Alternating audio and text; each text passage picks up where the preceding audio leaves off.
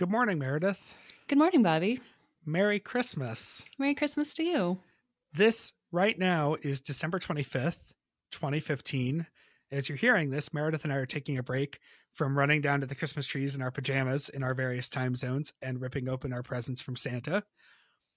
And we're taking a minute here to do a quick introduction for an LRB classic episode we want to bring you today. It's LRB episode number 12, quote unquote, Tyler, originally aired May 16th, 2015. And this one features Andrew Walsh. Mm-hmm. Uh, Andrew was a guest in the early days of Little Red Bandwagon, uh, and he came on to tell us about his uh, favorite segment from TBTL history, Why It Matters Christmas Movies, uh, with special guest Tom Tangney. This episode of TBTL originally aired December 19th, 2008. Meredith, this was a revelation for me for a few reasons. So the first, did you know that Little Red Bandwagon existed before either of us were hosts on this show? No. I mean, why would I listen to that? Right, exactly. You would think that would all just be garbage before Yeah. we came on. Yeah. Um, but there are a lot of things about this episode that make it worth listening to. First, I get mentioned far too many times. yes, you're a big focus of this one because of the well, because of the Twitter thing, right? Right, which I had nothing to do with. And cat rolling, which hmm, I had a lot to do with. Yep. Yeah. But this is a nice, just like we've learned with After These Messages now, Andrew is a lot more fun when he's not on TBTL. Yeah, he was really relaxed. He was a lot of fun on this one. And had no problem kind of calling people out a little bit. Mhm. And um, Christy really runs him through his paces, uh, basically asking him if he hates us. Right. I think, you know, even though this is sort of a meta rerun for people, like you've probably heard the TBTL episode, you've probably heard the LRB if you're a good LRB listener, right? But my favorite part of the whole thing, and it's totally worth listening to, is the TBTL players. Oh, right. And there's a part because the TBTL players come and they do Die Hard. It's my favorite Christmas movie. My second favorite Christmas movie. Yeah. And there's a part where Jen just totally loses it, totally loses it. And she can barely even speak because she's laughing so hard. Yeah. Delightful. Well, I mean, with a cast of such illustrious actors and actresses, Did I say LRB Jen? players. Oh, I meant one of the LRB or the how TBTL could you not players. be impressed by their performances to the point of being moved emotionally? It's Right. completely understandable. yeah, she was in tears. So uh, enjoy this, the first of a handful of episodes that we've handpicked for you to get you through the holiday season. Uh, Little Red Bandwagon, episode number 12 from May 16th, 2015, flashing back to December 19th, 2008. And next year, I can't wait to do an introduction rerunning this rerun of a rerun. Have fun, guys. Merry Christmas. Merry Christmas. Sorry, I just I don't know how to end podcasts without saying that.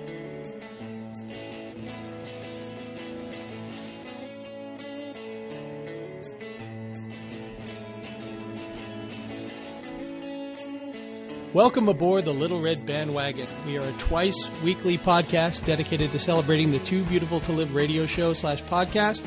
On Mondays, we release a recap of the previous week's shows, but on Saturdays, like this one, we bring on guests to talk about their relationship with TBTL, play their favorite segment from TBTL history, and hash it over. My name is Mike Frizzell, and I and to do all this, I need help. That's why our producer Jeremy is close by to steer the ship. But as always, I'm joined on the air by the lovely Christy Wise. Hello, Christy. Hello, Mike. That's nice to hear your voice. Tonight, um, we have a special, special guest. Probably, I would say, one of the top two or three co-hosts of from TBTL's history. We have Andrew Walsh on the show. Welcome, Andrew. Hey, thank you. How come you didn't describe me as lovely? You described Christy as lovely. I heard that. Uh, well, we had the cameras on to start, so um, I'm afraid I had some video evidence that you're not, in fact, lovely. Oh, wow. You're handsome. I should be doing. You know, I could be doing the grapes of Rad right now. I know. People loved you on the Grapes of Rad. I'm so jealous. And there's no way we'll ever get Genevieve on this show because she doesn't listen to Too Beautiful to Live. But uh, we have Andrew on tonight, and his face looks great. By the way, it's it's shorn and it looks glorious. So don't let him tell you otherwise. We have some things that we must discuss while we have him on the show, and those are Christy's keys to the show. We're going to talk about the also the Twitter prank that was played on TBTL. Uh, we're going to talk about how TBTL stole our format, which I brought up last week. And finally, um, a little bit about uh, the the Twitter thing with Bean and Bean's wife. It came to a resolution this week, and uh, it was a it was a happy ending. Um, we're going to talk to Andrew about his history with TBTL. Also, we're have a lightning round of questions. I put out the call on the Stens page today, and of course they responded in a big way. And we have a lot of questions for a lightning round, and he'll have ten seconds or less to answer those questions. Um, what else we got tonight? Oh, we'll play his clip from TBTL history, Andrew's favorite clip, which is a Tom Tangney Christmas movie clip. And, uh, we have some housekeeping tonight. I'm going to do a TBTL-a-thon pitch for y'all to see, um, see if I can compete with Phyllis the Wolf Fletcher in her, in her live read. and of course, we'll tell you how to get involved. But before, before all that, I mean, this, this is great. Andrew has been begging us to come on the show. I mean, every night I come home to a message. When am I going to be on LRB? When am I going to be on? And finally, I couldn't put him off anymore. I kept making excuses. Um, but he he saw Phyllis get on there and he was real jealous. So now we have Andrew and um, I I have to hand over the keys to Christy because. As we've noted on the show many times, I give Andrew a really hard time. So we want to make sure he feels good and comfortable in a safe space tonight. So I'm going to hand over the keys to Christy right now. Christy, what are the keys to the show? The first key is we are going to be nice to our guest. Hmm. Always be nice when we welcome guests into All our right. home. And this, the second key to the show is there will be absolutely no pranks, no cat rolling. This is a safe space for Andrew. Thanks, guys. What if he pranks us? Well, then that would be funny. Okay, okay, we'll take that. well, I think I can abide by those two keys to the show, but what that puts me in mind of Okay. is the latest prank that was played on Luke and Andrew, and that was a Twitter prank where someone bought them some followers. And let me just set up where we were before the prank happened. Um, Luke was at n- about 9,600 followers. Andrew was at about 2,400 followers. Luke wanted to get to 10,000 followers. Uh, Andrew wanted to get past Madeline Brand, who was at about 2,600, 20. Yeah, I don't. a She's always more. basically like, no matter how many followers I get, she's always has about 200 more than me. So I'm in a secret competition with her. I'm really hoping that she doesn't know that I'm publicly speaking about trying to get more followers than her. That would be kind of, kind of embarrassing. I should actually send her a note. But you've done it many, many times at this point. Yeah, I have. I need to. You know what? I need to get in front of this thing and send her an email. Before she goes and buys some followers. So, Yeah. so you guys talked about this. We're, wait, maybe she has a secret. Maybe she has a secret thing where she always buys 100 She's just more than buying like 10 at a time. She's just like Yeah. constantly checking in with my Twitter feed. She's like, ah, damn it, Walsh. And she's just buying 10 more because she can't afford, she can't afford 100 more. That would cost like four and a half dollars. No. So, uh, No, yeah, no. she's, she's just, uh, buying them as she goes. So you guys were talking about it on the air last Wednesday, I think, Thursday maybe. And then something happened where you started to get followers and you got like a thousand and a thousand more. And then you had, you were like up over 14,000 at one point. And then a couple days later, Luke got a thousand, just a thousand followers and took him up over his goal. And he was pleased about it. You weren't as pleased because you, you, you like to know who your true followers. I understand that. I mean, I have like 900 followers and I think like 600 of them are real and I actually know who these people are. And it's a good feeling. And now you have all these Armenian followers who just, And again, nothing against the Armenians. I mean, they've been through a lot. or their egg avatars. They can't even, they can't even afford a real avatar over there. I mean, it's, it's rough over there in Armenia. By the way, one thing here, um, I'm interested to hear where this is going from your perspective. One difference that I've noticed is you said that you saw my um, Twitter count going up and up, which is not how I experienced it at all. Like, despite the joking around about it on the show, it's very rare that I actually go and look at how many followers I have. I don't know what made me do it. It was some evening, all of a sudden it just stood out to me that I was in you know five digit followers. So i in my head i went from uh whatever 2400 or whatever it was to uh wh- what 14,000 in the blink of an eye. Mhm. so Well, were you watching then- this? Were you privy to this? Were you watching my numbers go up? I was, and you'll, you'll find out why in Oh, a minute. okay. I was watching. i knew you Um, must have been involved. I knew i knew as- it couldn't have been just tyler. Does tyler even exist? Before you jump to conclusions, Walsh, as as the days passed, after you and Luke were talking about trying or wanting more followers. As the days passed, I had reasons to be to be watching, but not because I bought you any followers. Um, I think it's it's time for someone to step forward and confess to this prank. I mean, it wasn't Pape, it wasn't me, and I resent being accused. Uh, we have a person right now on the line who perpetrated this prank. Please step forward. It was me. Sorry, Andrew. Did you make up because we got an email from a dude named Tyler saying that it was him? Did, you just make up a fake email address? No, it was same brain syndrome. So I as soon as I heard that episode, the the problem is the joke wasn't on you. The joke was on Luke. I wanted you to blow Luke out of the water. Oh.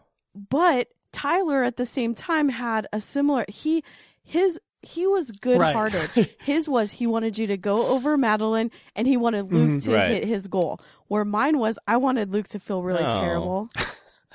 and just and just blew. Somehow, somehow, the sentence then- "I wanted Luke to feel very terrible" sounds so sweet when it's coming from you. I don't know how you pull that off.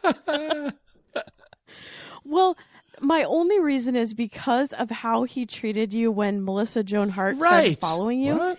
Is it was he was trying to find every reason why a celebrity would would be following you, Andrew. Oh, really? Oh, I didn't. That's Wow, that, no, I didn't take it that way at all. Like, I mean, Melissa Joan Hart started following me, but I mean, it became very clear. I mean, immediately I knew that she's a celebrity who just follows all kinds of randos, and I'm a rando. I didn't feel like he was uh, coming. He was trying to dismiss it at all. Okay.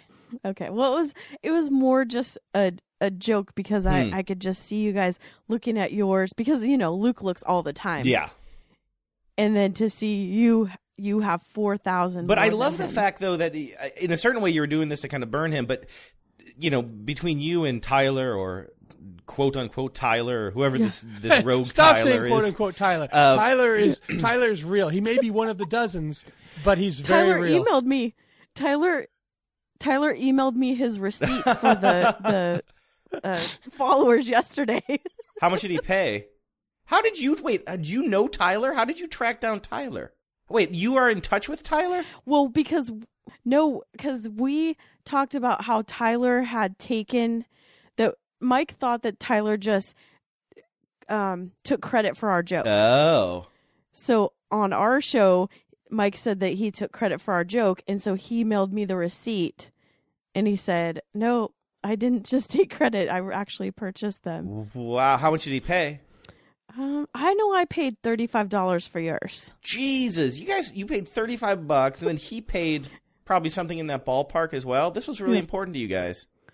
Yo, so sorry I can't contribute to the TBTL fund. Oh my god. We could have used that. We could have used that to prove to our boss that we, we shouldn't get fired. This is interesting. I mean, this is some real Sons of the Harpy shit going on. I don't know if you guys even watch Game of Thrones, but that's a Game of Thrones Oh, yeah. reference, and it's on point. Yeah, but see, the upside for you, Walsh, is you have over. I mean, if you wanted to keep them, you could have had fourteen thousand Twitter followers and been way more legitimate when anyone ever looked you up to book you as a guest. Right. Well, I still made it on the uh, one of the my favorite podcasts. So here we are, and I did it with my. Oh, I thought you were going to say grapes of rad again and hurt my feelings. You know, which we don't have keys to the show saying you can't hurt my feelings, but I would appreciate it if No. you if you didn't hurt my No. feelings. no, that's a that's a one way street. So you did something uh, hurtful to our show last week. You had Phyllis Fletcher on, and you stole our format, buddy. You stole the format that you're sitting in right now. You know that I can't. You, I mean, with all due respect, I don't listen to this show, so Oh. I find it somewhat dubious that I stole your format. What are you talking about? Uh, oh, we're gonna have we're gonna have someone on, and we're gonna talk about their their history and involvement with TBTL, and we're gonna josh around for a while. Then I'm gonna let them play a favorite clip. Uh, come on, you did our format. That is a good point. Knock it I off. basically did your show. Was do you think it was better or worse than your show though? That's the question. Oh, way worse. Yeah. Way worse. I Yeah. mean, Jeremy's in charge. Jeremy makes our show a cut above We- we- you know what? Which, There's by no the way, question in my mind. Let's talk about that for a second. Why don't you give? Why don't you guys give Jeremy a mic? Like I'm insulted on his behalf. Like we got Jeremy listening in on this thing right now. He could be participating, but He's just somewhere He's- skulking in the background. You guys don't let him talk. Jeremy's a handsome man. He's a generous lover, but he is severely mentally disabled, so we can't have him on the mic. Mike, Wow. Mike, Mike, Mike. That was really Insert hurtful. our disclaimer, our new disclaimer right there. The views and opinions expressed by Mike Frizzell do not necessarily represent the views and opinions of Little Red Bandwagon Podcast or any of its subsidiaries. Um, it's because he actually doesn't listen to the show, Right. except for if I tell him, "Oh, it's a great episode, you're gonna love it," and it's mostly because him and Luke are pretty much the same person, personality wise. They grew up similar in um, very evangelical Christian, homeschooled, um, the whole thing. So they kind of have similar backgrounds in that way. Hmm. um but so i i mean i don't know but i'll tell him and when he edits the show and the clips together he's just he just laughs out his laughs continuously so i don't know All right. Well, Well- I think that you're keeping the Jeremy down, and I don't like it. he'll come on and and we'll have we'll interview him someday Yeah, poor Jeremy. He does a great job on the show, and that's why it sounds better than than TBTL. Especially now that Andrew is more in charge of the audio. Jeremy's product is a cut above. wait wait wait wait key to the show be nice to our guests Oh, sorry. God. Okay, strike that, Jeremy. I know Jeremy will take that out. Um, the I had a I had a little thing online last weekend with uh, Bean and and Bean's wife, and let me uh, explain this. We talked about it on the last show, but let me explain it for Andrew. Uh, Bean tweeted a picture of a raccoon that he and his wife encountered outside of his home on Vashon Island, and it was a really cute raccoon. And you know, he just tweeted out saying this guy was outside. Uh, you know, isn't isn't life grand or whatever. And then I tweeted back at him a picture of the Hamburglar saying, "Well, I don't live in a paradise like you do. This is this is what I see when I look out the window." Which Well, Hamburglar did you send? Like the new creepy one, or just The new yeah, one. Yeah, yeah, okay. the new, Yeah. the, the new creepy one. And Bean responds to that tweet and says, "Yeah, he does look rapey. He yeah, he looks rapey, huh?" And his wife didn't see my tweet because she doesn't follow me. She has she follows like four people. She has four follow something like that. I mean, she's like either new to Twitter or just doesn't do it. So she sees Bean's tweet and thinks that I've called their raccoon rapey Hmm. and uh, she she says my raccoon does not look rapey. Um, so I I can't remember if it went any further at that point. I don't think it did, but I I, I sent Bean or on Twitter I I put up our show and said go to the 1620 mark of this show and let me know you know what you think happened. And Bean went and listened to it and he got back to me yesterday and said um my wife didn't see your tweet. She she thought uh she thought you said the raccoon looked rapey. And that's kind of exactly what I thought happened. And then she being the great sport that she is Donna Fancy Baxter at Fancy Baxter uh tweeted out something like and mommy drinks a little so wait a second though. Why would she even be mad at you if she didn't see your tweet? She would just assume that that her husband was the one calling the raccoon rapey. right I think we were both in a little bit of trouble over the misunderstanding I see. I see. Yeah, they, I guess I, I don't know Donna. I hear she's awesome, but I, but Luke was telling me on on uh, TBTL today that um, they're. I, I always knew that they were true animal lovers. I know that Bean has been very very close to his his pets in the past, but I didn't realize that they had such a in you know in their history together that they um they've had a lot of like I, Luke was telling me today this is I haven't found any secondary sources on this so I didn't realize this but they had a pet cow for a while and they're just like really really close to close to the animals so I guess that it just I guess rubbed her the wrong way yeah I, I I hit a nerve there without meaning more to, to the I point just you trying got to like make us one of the biggest names in kind of like uh, radio morning broadcasting in the country to listen to your podcast. I mean, that's probably really what this is all about, right? yeah you, Right. you buried the lead on that one Yeah, yeah, not bad, huh? Did he give you And- any and maybe we can get him on the show. We'll finally have a famous person on the show, and we can get Bean on. That would be awesome. You guys should ask him. I don't know how much he. Yeah, he used to listen to TBTL. I don't know if he really Yeah. listens uh, uh, much anymore. I'm not sure, but that would be a great get. Holy cow! That's why I was worried about this whole thing, and I was like, "Oh, I might have to retire from my stupid picture commenting forever if it if it's ruined our chance that would be great i mean at, at having Bean on the show." But Walsh, we're not here to talk about Bean. We're here to talk about Walsh. Uh, we put up a post. I put up a post on the Stens page today asking if people had questions for you, and I think we're about seventy comments deep. in it now, and a lot of Mm-hmm. a lot of female interest. Let me just say that right now. Well, right. The we were ladies- saying before that I'm. Yeah. What did you introduce me as? Beautiful, wonderful. I think you said. Um, no, that that was Yeah. Christy. I think I said unfortunate. Huh. Um, Oh, be nice. second or third best co-host in TBTL. Something Hmm. Lovely. like that. You called me lovely. Anyway, That's what it was. lovely. Okay. Yeah. Yes. If you'll take that. But Christy has compiled these questions. You'll have less than Yes. 10 seconds to answer each one of them. Answer honestly. If you can't answer, just say, I can't answer that. That's fine. Well, let's be a Um, little Christy? loose on the 10 second thing, okay? Like I'm gonna, Yes, I'm gonna be I agree. game. I'm gonna give it my best. But you know, when you give somebody a limit like that, like it kind of, uh, it becomes even more difficult. And a, a question that you could normally answer under in 10 seconds or less suddenly becomes difficult because there's a lot pressure. of pressure. Now, now because Mm-hmm. you've just taken up that much time, it's eight seconds. Okay. Okay, are you guys No, just ready? kidding. Take as much time as you need. Stretch out okay. if you need to. Go ahead, Christy. Okay, how did you meet Luke? I met Luke um, through uh, Vanessa Romo, whom I worked with at uh, public radio station, and they were dating at the time. All right. Actually, How did you meet- Well, that's not the, really the first time I met him. That's how we became friends. Let's go with that. Okay. And that was in Seattle? That was in Seattle. I actually met him once before. Uh, I was a fan of TBTL, and as a public radio colleague, I emailed him and said, "You don't know me, but can I come watch you do the show sometime?" And that was the first time we met. Nice move. Okay. Yeah, it was fun. Somewhere in the Uh, how- TBTL archives buried. Sorry, I'm just going to keep talking, Christy. We're going to go. We're going to give you 10 minutes per answer. I like it. Somewhere in the TBTL archives, there is like some my actual first appearance on the show, but like I'm off mic and I'm so public radio about it. Like Lou couldn't remember some band or something, and I'm like whispering it to him. He's like, "Just talk into the microphone," and like so somewhere in the archives, my very first appearance is like me whispering off mic. Oh, no. Yeah. I, re- I remember that you you and Genevieve would listen when you were in New Hampshire. Is that correct?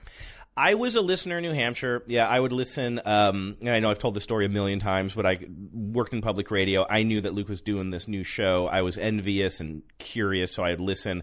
And so I first started listening just because, you know, like I want to know what's going on, almost out of kind of professional curiosity.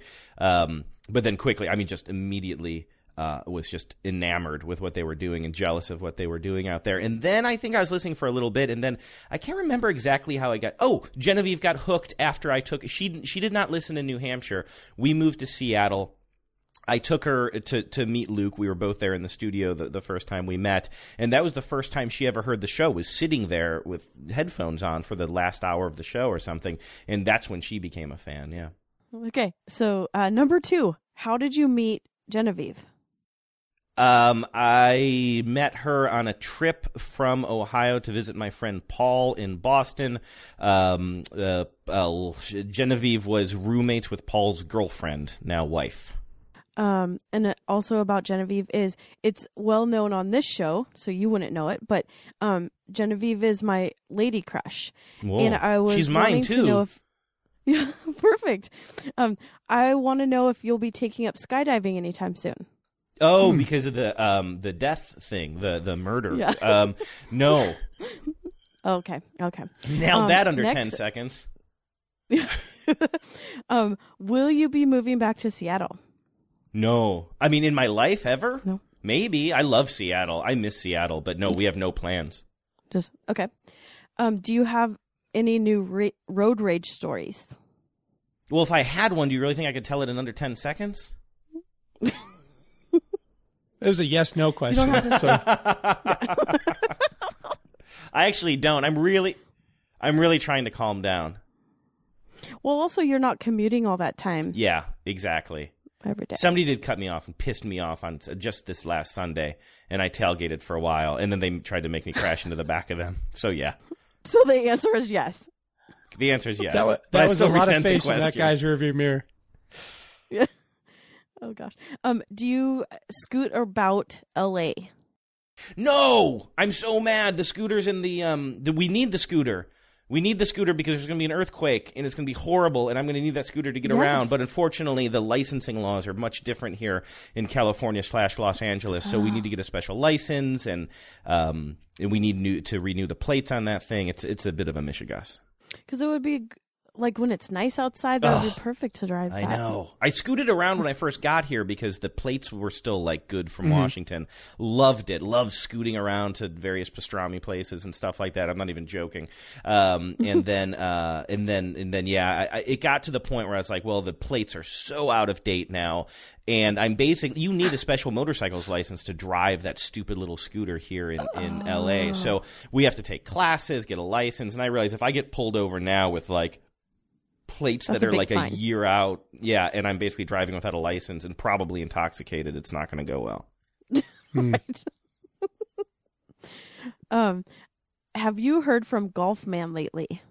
No, heard a fake golf man email that your buddy uh, Robert Pape. Uh, are we, we use last names, right? Yeah, he sent us a uh, Yeah. a golf man parody the other day that I hope to get in the show soon. But um, no, haven't heard from him in a while. Somebody was God. I don't know if it was one of you guys or on TBTL. Everything's blurring, but I guess somebody uh, recently said that they they they they heard somebody reading a golf man letter on on uh, a KIRO show recently. So he's still out there. Oh, yeah. He's still there. Yeah, I, I don't have any doubt that that's still his haunt. Oh, yeah. People don't change their, they don't go follow, hate follow someone over onto a podcast. They usually just right. hate where they hate. I know. I know Right, such right. good content though. Yeah. right. um, have you fantasized about getting revenge on Bobby Pape? For what? For the cat rolling stuff? Yes. No. Follow up question. Okay. Yeah.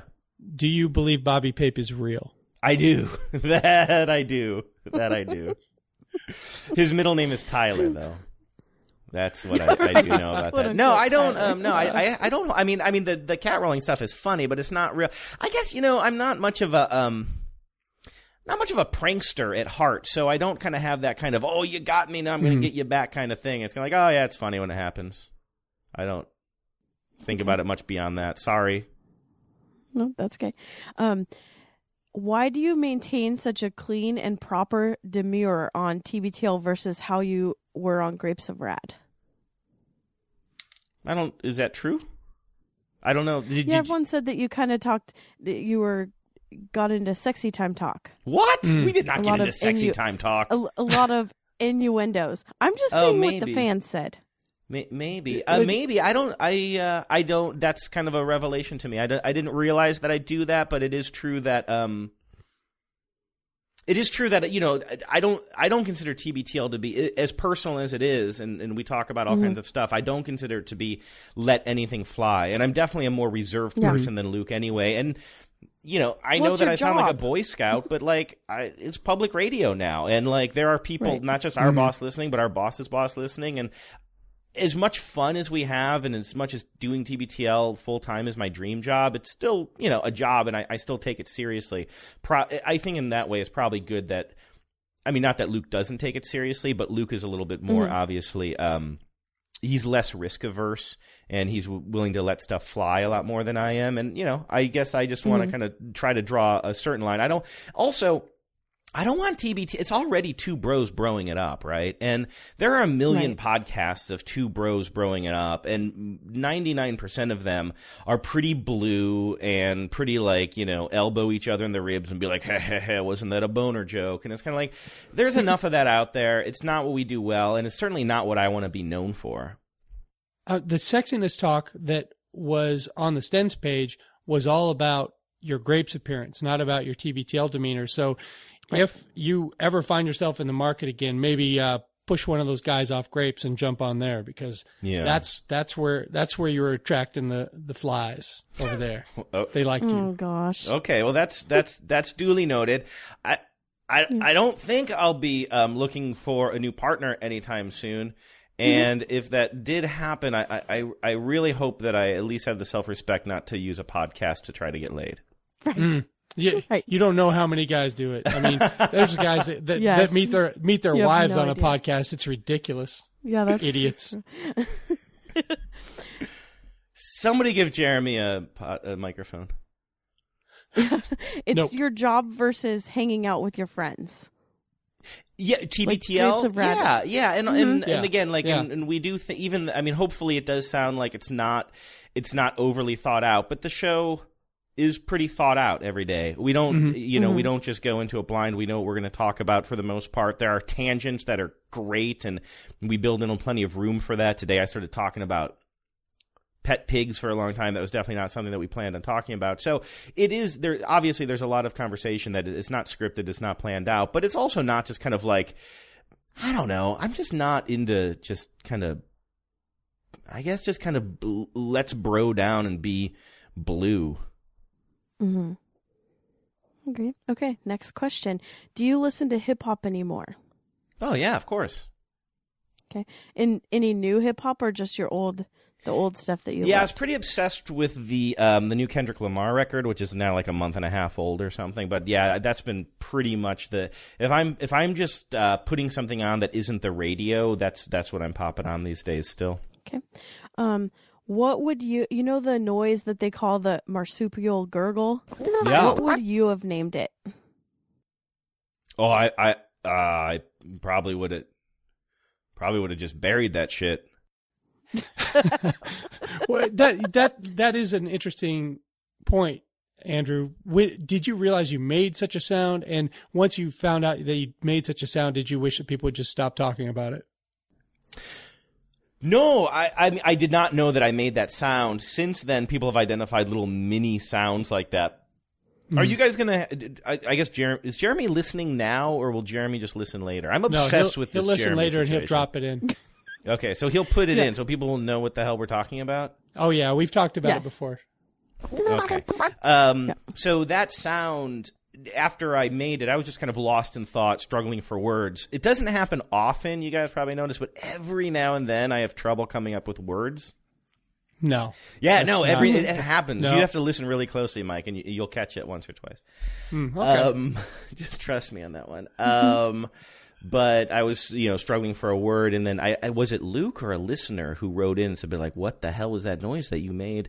And we went back, and I've I've played it. I played it for some of my um, uh, coworkers over at the uh, at the old public radio station, like isolated colleagues. like that. you mean the, the word you're searching for is colleague? Yeah, you're such a dick. You really like that. That is like, I don't give a crap about cat rolling, but you've made me scared of the word colleague, which that's that's the worst. that's an important word. I have a lot of colleagues. I've had a lot of jobs in my life. Um, but uh, yeah, no. It, listening to it in isolation, it, it is really hard to believe that that is a, a human noise. Um, I, I, and then you know wh- whoever pointed it out, I listened to it. I thought it was funny, but then it, you know, it really when, Now when people have as their ringtones. yeah, but I mean, on, but, I Uh. mean, when Luke did this super mix of that, and he was he took it and he mixed it into a whole bunch of different songs, and like a few days later, surprised me with like a full segment of how he remixed Mhm. that sound. Like that was that was one of my favorite moments. I mean, obviously, it was number one, kind of flattering. Like, hey, you know, I, I don't know. Whenever anybody's focusing that much attention on you, how can it not be kind of like, hey, look, I'm on a podcast and they're talking about me. Um, but then aside from that, you know, it, it was just absolutely funny. It seems like a lot of your questions are kind of like, does this bother you? Like whether it's the cat rolling or the gurgling or the this. It's like mm-hmm. I can't really think of anything that really that really kind of bothers me in relation to what goes on in the show. Not to be callous mm-hmm. about it, but it's all as long as it's making for interesting podcasting, I'm fine with it. Mm-hmm. Right. Okay, there's a couple, just a couple more, and these aren't about you. Okay, good. Um, Uh, is Leslie on the right career path, and will she ever find true love? what does she do for a Hmm. living? No idea. The, No, there was no know. other information given. Wow. It's hard to say. Uh, it's hard to say about the career path thing. I mean, she'll probably find true love. I mean, whether or not the person loves her back, that's always the question, right? Right. yeah, that's a bummer when that happens. Yeah.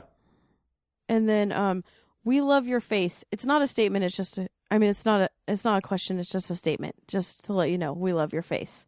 That's specifically about Is me. that the royal we? Yeah, it's the royal we. We Okay. as tens love your face. But th- that's not coming from you. You're not flirting. No, no, no, no. Okay. I mean, if you were Genevieve, that's one thing. That's right. no. Yeah. Yeah, no, instead we're in a blood duel over Genevieve's affection. So what what we now that we, you've answered all the questions, you did you did a nice job, Andrew. We need to know Thank you. um just give us give us the bullet points. What's your history with TBTL? Um, how did you how did you get involved? You touched on a few of the things, but like, I, actually, what I'm most interested in is yeah, you got to narrow it down because you know this origin story, Mike. It is long, and I don't know Yeah. how to end sentences. I will focus. Okay. I will focus in on one particular time, and that's when you got over the hump, and that's when you went in, you listened to the show, you you watched Luke doing the show, and Genevieve was there, and then there was. Tell me about the period of time between that and when you actually sat down in the big boy chair. The big boy chair being uh, being a uh, like the Co-host. first time I was kind of a guest. Well, I, no, the first okay, time so you co-host. th- you know, I had moved to Seattle. Genevieve and I were very new in Seattle. Like I'm going to say first month of being in Seattle. My whole thing was I didn't really. I'm a horrible networker, as you would imagine. I don't like just kind of going out and shaking hands and trying to make those connections. But I obviously I admired TBTL from afar for a long time. My first order of business, being a basically unemployed guy, uh, moving to Seattle was well. L- at least let me send an email to this dude whose show I love. We have this public radio thing in common, so that's how we ended up there. Um, but then after Genevieve and I watched that show, she became hooked on the show, but we didn't really cross paths again for at, at least a year. Um, and then, like I said, I was working with um, Luke's ex girlfriend Vanessa at, uh, at uh, KUOW, the public radio station in town there, and then we just became friends and started hanging out with with her and him uh, all the time. And then Luke. Um, and I was working part time at the public radio station, but needed something more permanent. And so I said to Luke, like, you're working at the station KIRO. Um, it was his second stint at KIRO at that time. I was like, I'd be interested in like whatever, just part time work there on the news desk or whatever. And he was like, he was delighted to hear that a public radio person might be interested in in a commercial radio job. And um, and so he put in a good word. I started working there part time, and then I think you know our friendship just kind of evolved from there for a while. Um, and then what happened So was wait, Andrew, I- you were oh, working yeah. as a producer for Andrew, or I'm sorry, producer for Luke.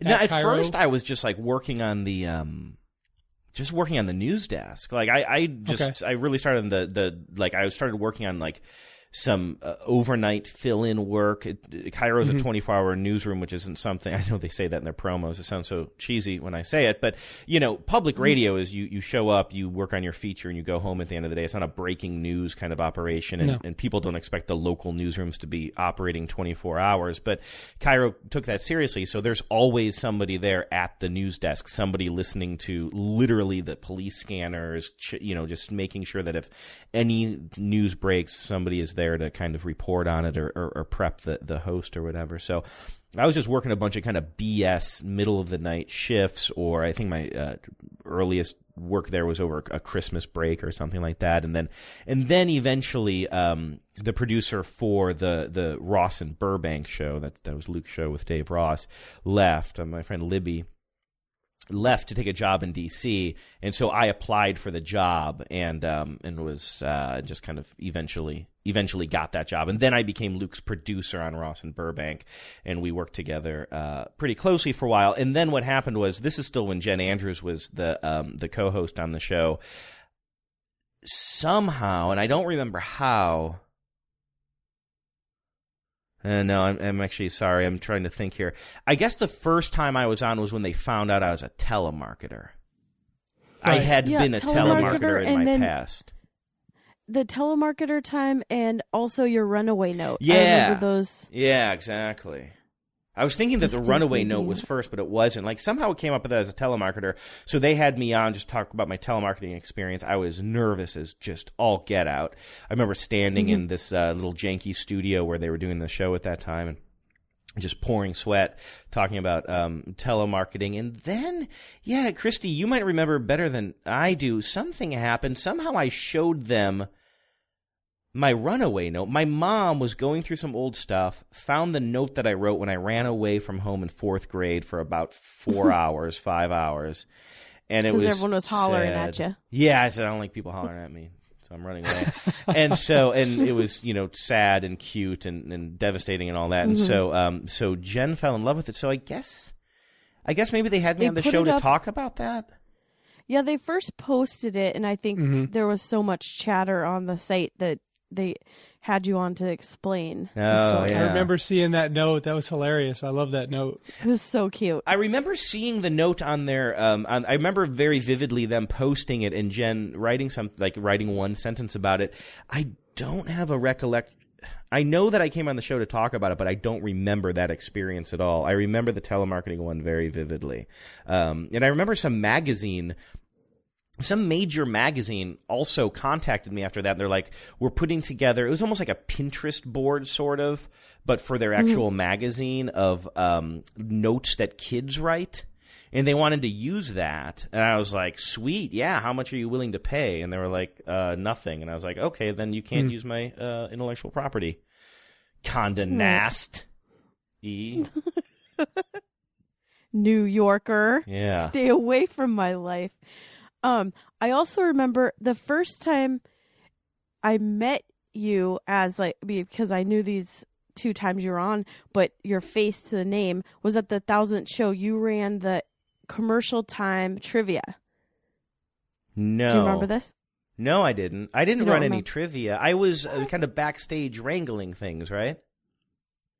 No. Uh, Jen had a trivia game. This is at the Neptune in uh, the University District yeah. of Seattle. Yes, because Yes, because you um you said the wrong answer to it and I knew the right one and someone else got a t-shirt and I knew the right one and then you when we came back you said um oh, I was wrong on this last one and then you said my Twitter name got it right.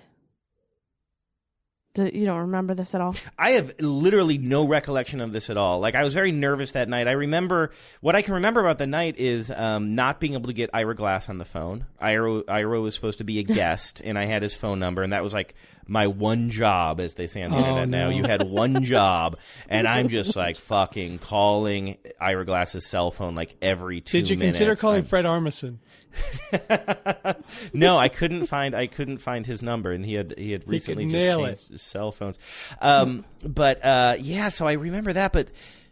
Yeah, sorry, Christy. I would love to talk to you more about yeah. this. I'm sure it doesn't really add to. You guys edit all this anyway, so maybe we can go down this rabbit yeah. hole. So, I I certainly did not create a quiz for that 1000th show. No, I think that so we were still it was a commercial I it was still on the radio.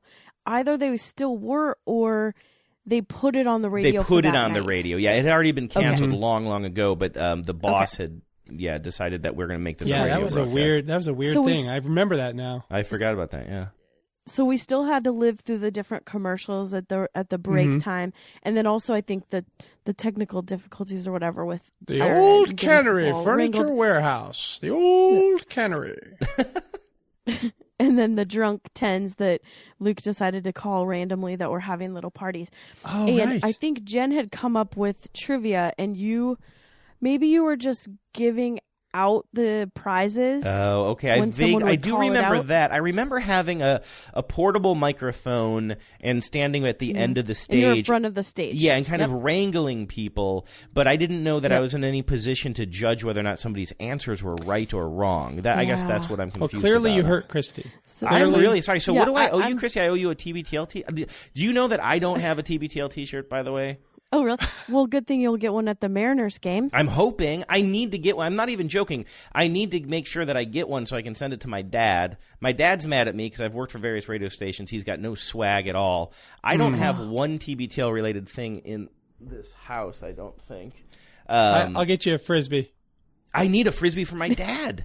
That's how the frisbee oh. became part of the lore. I think I was telling Luke how my dad yep. uh, right. loves frisbee so much. So anyway, Christy, yeah. I just want you to know that you're in good company. Yeah. So I'll tell you the question because it sticks in my mind. It's one of those things. Oh God! Okay. Oh my God! Let's just exercise these demons. I love this. This whole thing, Andrew. This whole thing, Little Red Bandwagon, is just has just been an excuse. all these weeks. It's all built up to this. No, but Mike, maybe you can answer. Either one of you. Oh God! Um, on the last episode that was on the radio, everybody drunkenly sang a song together, a karaoke song.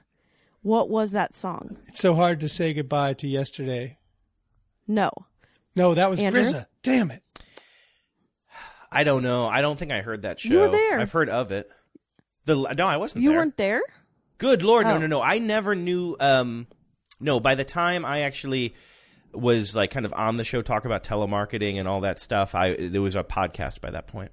Yeah. Okay, so everyone, everyone else and their mother were there, it was. I, I was I was there that night, but I I had left and I was driving to Portland yeah. and listened to the end, but I can't remember the song. Mm. It was Don't Stop Believing. But Andrew gave the shirt out to the wrong answer, which is That's What Friends Are For. Oh. Hmm.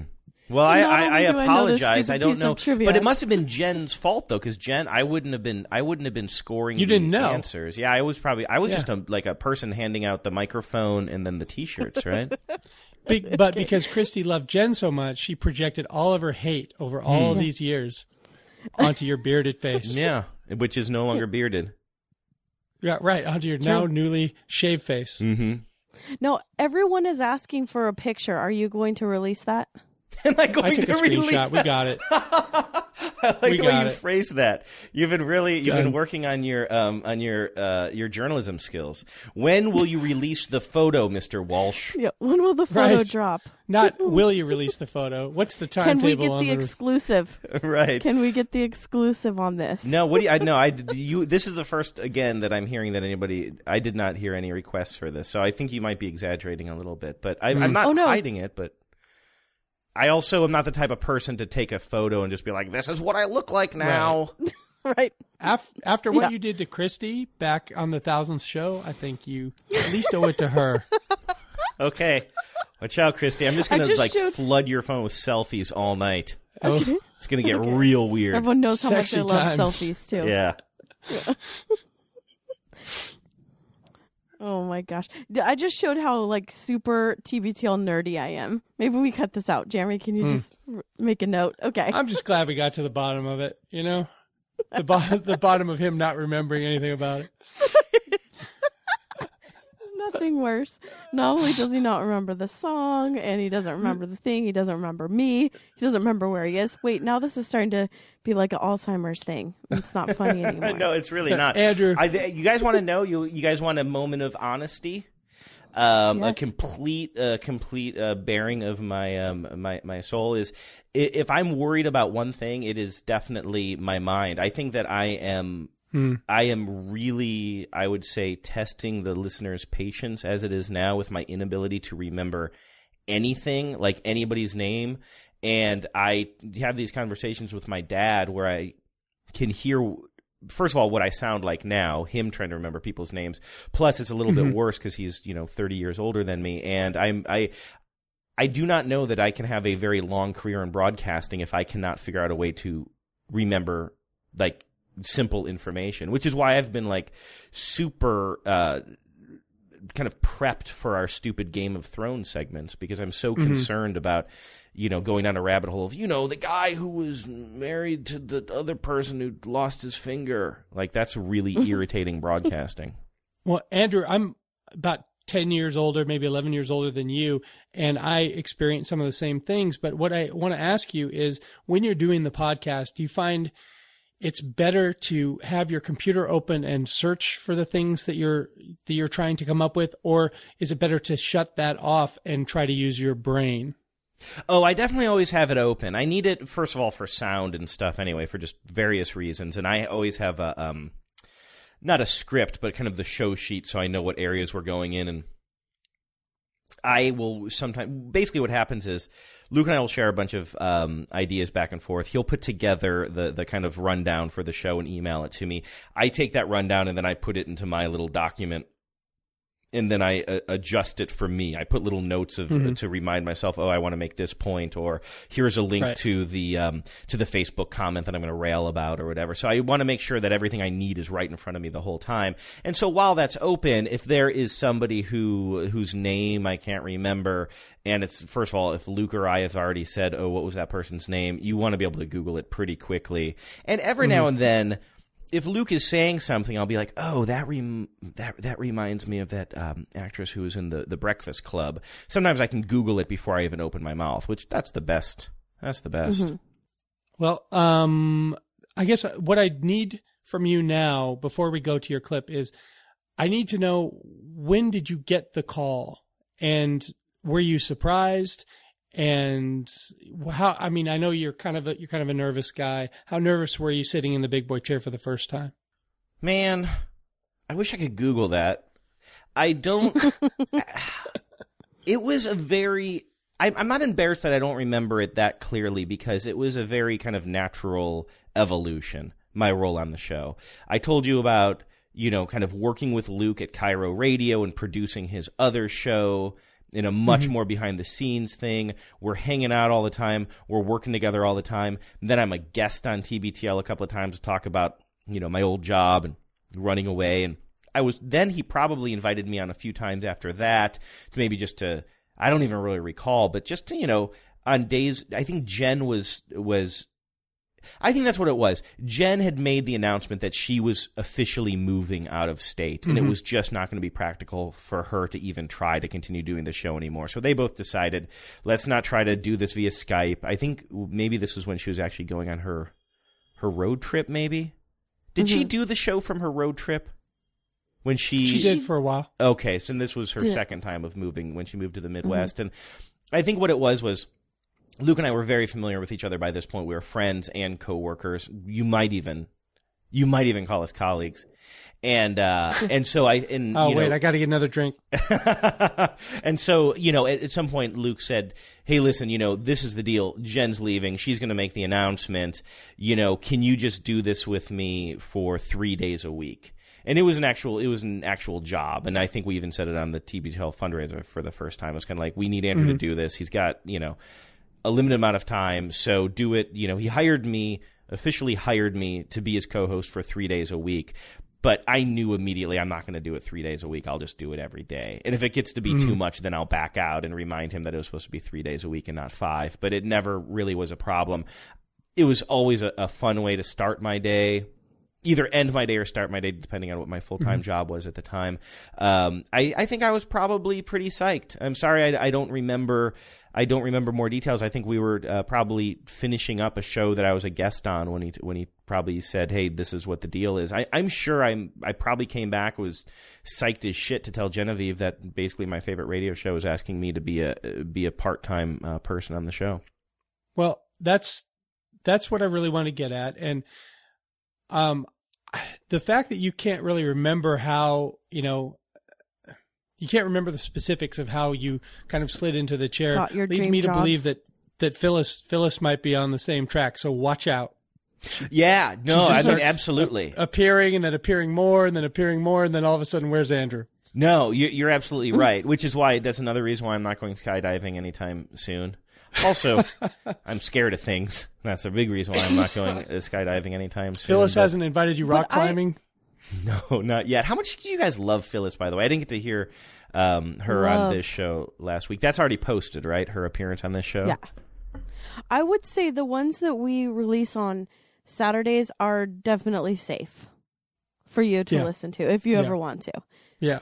We don't talk a lot of smack we don't about talk you about- on Yeah, we on talk about the old shows, how it's mostly about the 10 and how they basically like this interview. We don't Hmm. recap what you guys Mhm. do. We don't even really talk about the show that much except for about how much that person loves the show. So if you were to listen to anything, that would be the day. I feel like And I've maybe goes for- given you guys kind of the wrong impression. I, I, it's not that I don't listen because I'm worried to, to hear you guys talk about my uh, about me. I, I don't listen because I don't think Mike is a very good host. Oh, okay. Yeah. I get that. I've already Yeah. had I already have people waiting on deck for that. Yeah, not Mm-hmm. only does Christy get that, I mean, she gets a lot of feedback that says exactly that. Mm-hmm. So, yeah, you. I mean, it's an interesting quality, but you definitely are kind of the. Uh, you have a very kind of grading, Mm-hmm. um, kind of presentation that that makes it very Noted. difficult for people um, like me to listen. But uh, noted. Inaccessible is how I've been described. inaccessible, yeah. yeah. hmm But All thank right, you for having me on, though. I mean, I do appreciate the opportunity. Card is true, Walsh. Um, the reason we ha- we're having him on tonight is to play a clip. Uh, I know it doesn't seem like that because we've been doing a lot of stuff with him, but the clip that Andrew has for us tonight is the um, it's a Tom Tangney clip. Tom Tangney is the movie reviewer for uh, KIRO, K I R O F M in Seattle, and he's been there for a long time. Still is there, right? yeah, he's Andrew? a, he's a co-host now. He's a co-host of the 9 a.m. to noon slot. He's actually the co-host co- of one of the slots that Luke had at that at that he station a co-hosts with, with Dave Ross, and he's a really interesting guy, and and he's a really gregarious guy, and he, they would have him on in the radio days quite a bit to talk about movies, either around Oscar time or talk about movies that revolved around a theme. And this particular clip was about Christmas movies, and I, I think they each had a list of Christmas movies. I couldn't really tell from the clip um, what anybody's list really completely looked like, but they did talk about a bunch of movies. And Andrew, where were you when you first heard this clip? I think it was 2008. And and what uh, was this one of the things that hooked you? What why did you choose this clip? Yeah, it's funny. The show I had been listening to for I, I would probably say at least a year at that point. Um, if not more. And like I told you, I started listening almost like uh, almost like homework, sort of uh, for for the public radio job I was working on at the time, and trying to steal ideas and whatever, and seeing what else was out there. And I always knew it was a special show. I definitely loved it, but for some reason, you were asking me, Mike, to you know suggest a, a, a clip or pull a clip that really stuck out. And again, for me, I guess I don't live my life with like then this big moment came and everything changed. Kind of like you were asking me when I got to sit in the big seat, which really, I mean, Luke technically sits in the big seat, right? Don't I sit in like the little seat next to the big seat? You sit in the in in the KIRO days. It was the squeaky chair across from Luke. Usually. Yeah. You Anyway, can hear it um, in all the old. so I was trying to really, I was struggling trying to think of what was the moment that I was hooked, and I, I really almost gave up on it. And then it occurred to me, oh yeah, I have a very just visceral memory of um, packing up the house. Genevieve had already moved to Seattle. I stayed behind for a few months to pack up the house and try to sell the house and um, prepare it for the movers and everything. And this is just one of those moments where I remember exactly where I was. Like I was in the closet, in the living room closet, packing up that closet and uh, listening to this episode of TBTL, and this would have been 2008, right before I moved out here and or out to Seattle, and uh, you know, I, I I think that anybody listening to the clip is gonna just know why it, it kind of got its claws in me. I mean, Tom Tangney is absolutely one of my favorite people in the world. At this point, this is probably the first time I've ever even heard his voice. You know, I mm-hmm. never know that someday I'm going to end up, you know, working with him. That he would even be a, a, what you would call a colleague. Um, and hearing his kind of cerebral list of movies, he's one of the most like kind of public radio brains in the world. But he's working for this commercial radio station, which is an approach and a presentation that I like so much. Then you have Jen describing her movies, and I think what really got me was you have his cerebral movies, and then you have Jen making the most impassioned, thoughtful argument for Home Alone. And you get done listening to this segment, you're just like, God damn, I guess I gotta watch Home Alone again. Like I had never I mean these two brilliant and not to leave Luke out of it, but Luke was setting it up mostly to have these guys have their lists. I don't think Luke Yeah. had a list. And hearing these two very different brains, even it became like a good humored debate at times. I mean, this clip to me just has all of the magic of those early days of TBTL. All right, let's uh, play the clip, Jeremy.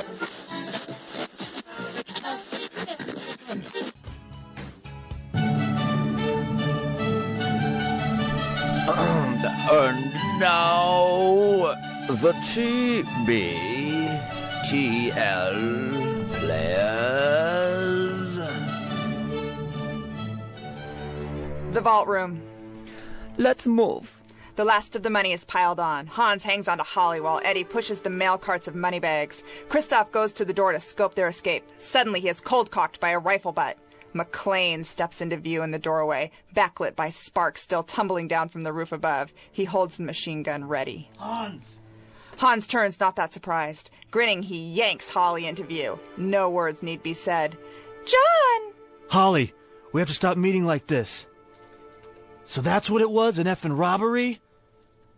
Why nuke the building, Hans? When you steal $600, you can disappear.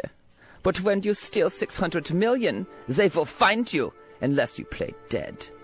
Which happens to be your next role. Drop your gun, please. McClane hesitates.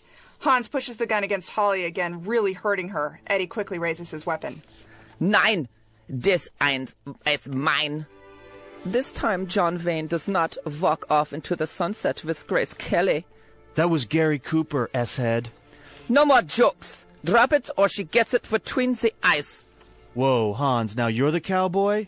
Yippee-ki-yay, mother effer. now you are effed. He aims. Holly, now! Instantly, Holly sidesteps, jabs her elbow into Hans' face. At the same moment, Holly.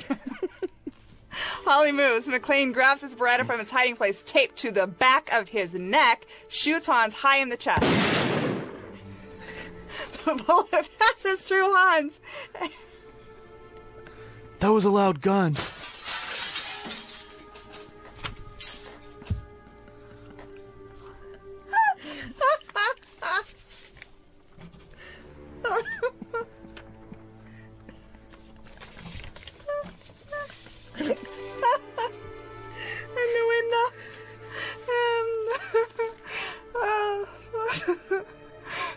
Passes through Hans, and the window behind him splatters with blood and shatters.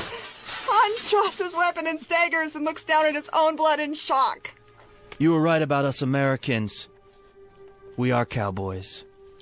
In the vault room, incredibly, Hans still stands, eyes filled with shock and disbelief. He reels and falls against the windowsill, starts to topple, and then grits his teeth and from some inward place finds a last reserve of strength and he grabs Holly's wrist. She is yanked off her feet. Hans goes out the window, pulling Holly with him. McClane leaps forward, catches her inside arm near the elbow at the last minute.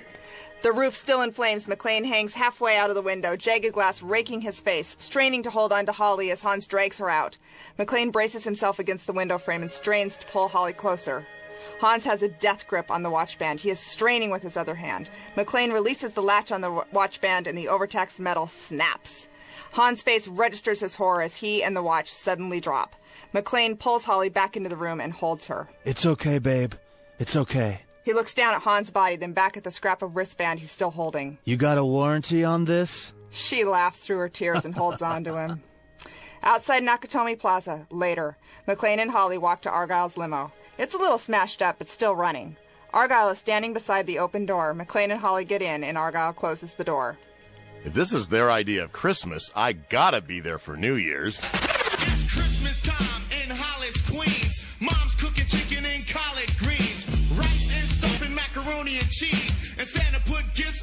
Christmas trees.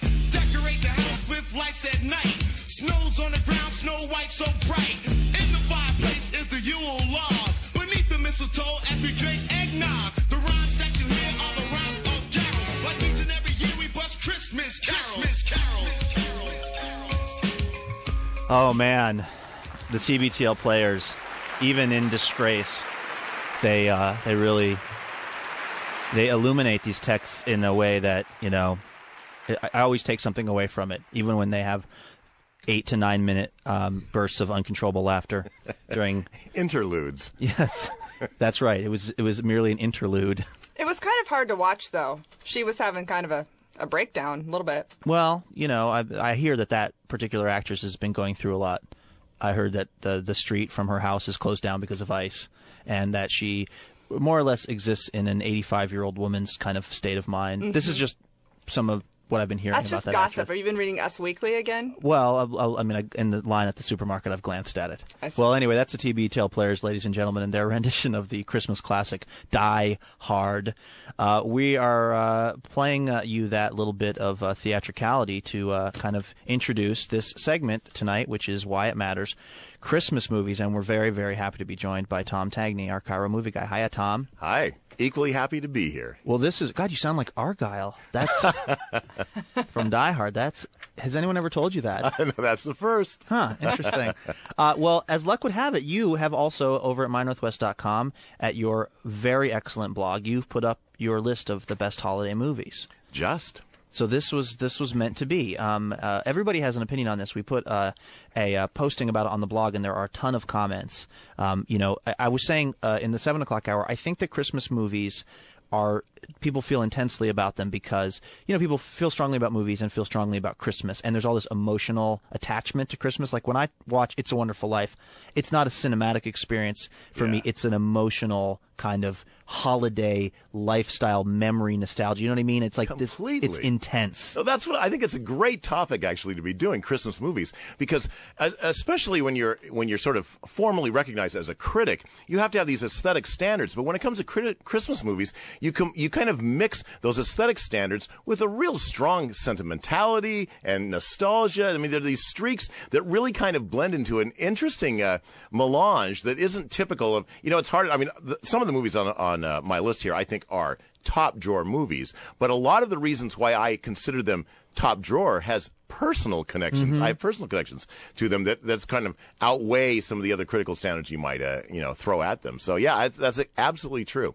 It's the best mix of the personal and the critical at the same time. I think. Um, there was a, a very incendiary story in the New York Times today. I don't know if you saw it, but I can summarize it for you. Um, the uh, the writer was talking about how "It's a Wonderful Life" is, you know, it's people had the term Capra-esque exists for a reason, right? Because it's considered this escapism and everything turns out great. But he was writing about how really this is a movie about settling and about having your dreams crushed and about living a life of anger That simmering hostility. and, and I have to say, he makes a pretty good point. I saw It's a Wonderful Life at the Grand Illusion this week with my Ah. girlfriend, and she said to me as we were on our way over to see the film that she, when she was a kid, would get so frustrated by that movie because, you know, uh, Jimmy Stewart's character just keeps getting right up to the edge of his dream happening, and then it's always just sort of snatched away from him. Yeah, that's you know I did see the uh, the article. I haven't read it, but I actually have it on my uh, desk right now, and I love. That's a very. The thing is, people forget how dark. It's a Wonderful Life is, and it's, you know this guy is suicidal, and Yeah. it's about how he works through those suicidal tendencies. But yeah, there are a lot of, and that's why uh, It's a Wonderful Life is something of a cliche now for a list. But it made my list, especially now, given the kind of economic times that we're going through. I think it has even more resonance than it often does, you know, in other times. So yeah, I mean it, it is very dark, and I think Capra. Uh, there, there are certain reasons why we remember that the, the, the culmination of movies always tends to be a little sweet, but they forget that how, how dark, you know, at what expense that sweetness comes. Mhm. And it's, it, they're dark. Well, let's um, if we can, maybe we'll run down a couple of your films you have here, and uh, and then Jen, you can you can chime in because I know you have uh, strong opinions on this. I'm I will I may throw down some of my thoughts, but mostly I just want to facilitate you two cineasts having your having your time here, uh, and we'll read a few My Christmas comments. is better than your Christmas. That's Well, right. 'cause that's what it amounts to, really, Yeah, right? exactly. I, I mean, anytime that Tom finds himself in a film that's in any way sentimental or, or loving or warm, he thinks to himself, Jen Andrews is going to love this. and am I wrong? Um, uh, okay, uh, let's see. Uh, number seven on your list. Uh, it's interesting to see. It's a Wonderful Life is comes in at number nine. Yeah. Um, and uh, at, at number, I'll just kind of go to some of the ones which we have a little tape example from. At number seven is a film called, which I've never heard of, called The Shop Around the Corner. Um, and oh, You've Got Mail is the remake of that. Yes, and that kills me. You know, you talk about how frustrated it is to sit through it. The fact that You've Got Mail even exists, I'd like to destroy every single copy of that film to protect the memory of the classic that it's based on. All right, that let's it's let's, ripped off let's hear a little bit of The Shop Around the Corner. I didn't know you had a girlfriend. Oh, yes. I, uh, probably isn't easy for you to imagine anyone like a man of my type. Now, Mr. Kralik, don't let's start all over again. It's Christmas and I'd like to be friends with you. Besides, you're wrong. Do you mind if I tell you something? No, not at all. Well, when I first came to work here, something very strange happened to me. I got psychologically mixed up. You don't say. Yes. I found myself looking at you again and again. I just couldn't take my eyes off you. Oh? Hmm And all the time I kept saying to myself, Clara Novak, what on earth is the matter with you? This Kralik is not a particularly attractive type of man. I hope you don't mind. No, no, not at all. Now, here comes the paradox. I found myself falling for you. I can't believe it. Yes, Mr. Kralik, and very much so. You certainly didn't show it. Listen, in those first few weeks, well, I know you won't misconstrue what I'm going to say to you. After all, I'm very happily engaged. At least it looks that way. Yes, well, go on. Oh, in those first few weeks, there were moments in the stockroom when you could have swept me off my feet. Now I'm getting psychologically mixed up. That's Jimmy Stewart. Um, and uh, who's the and Margaret, Sullavan. who's one of my favorite actresses. She's like forgotten, but she's in some of these great movies. And this is a great pairing. She actually kind of discovered uh, Jimmy Stewart. She was the one. Jimmy Stewart and uh, um, uh, Henry Fonda were uh, mates, and they, the three of them, were in all of these kind of summer stock theater. And Margaret Sullavan had a movie career, and she, and so did Henry Fonda. And the the uh, Hollywood just didn't see Jimmy Stewart. They couldn't understand how Jimmy Stewart would be. He's certainly not a leading man. And she said, "No, you don't get. His appeal is that he's the virginal man. He is going to be mm-hmm. so appealing. I guarantee he really pushed me. He was very in person. He was very shy, just like his characters often are.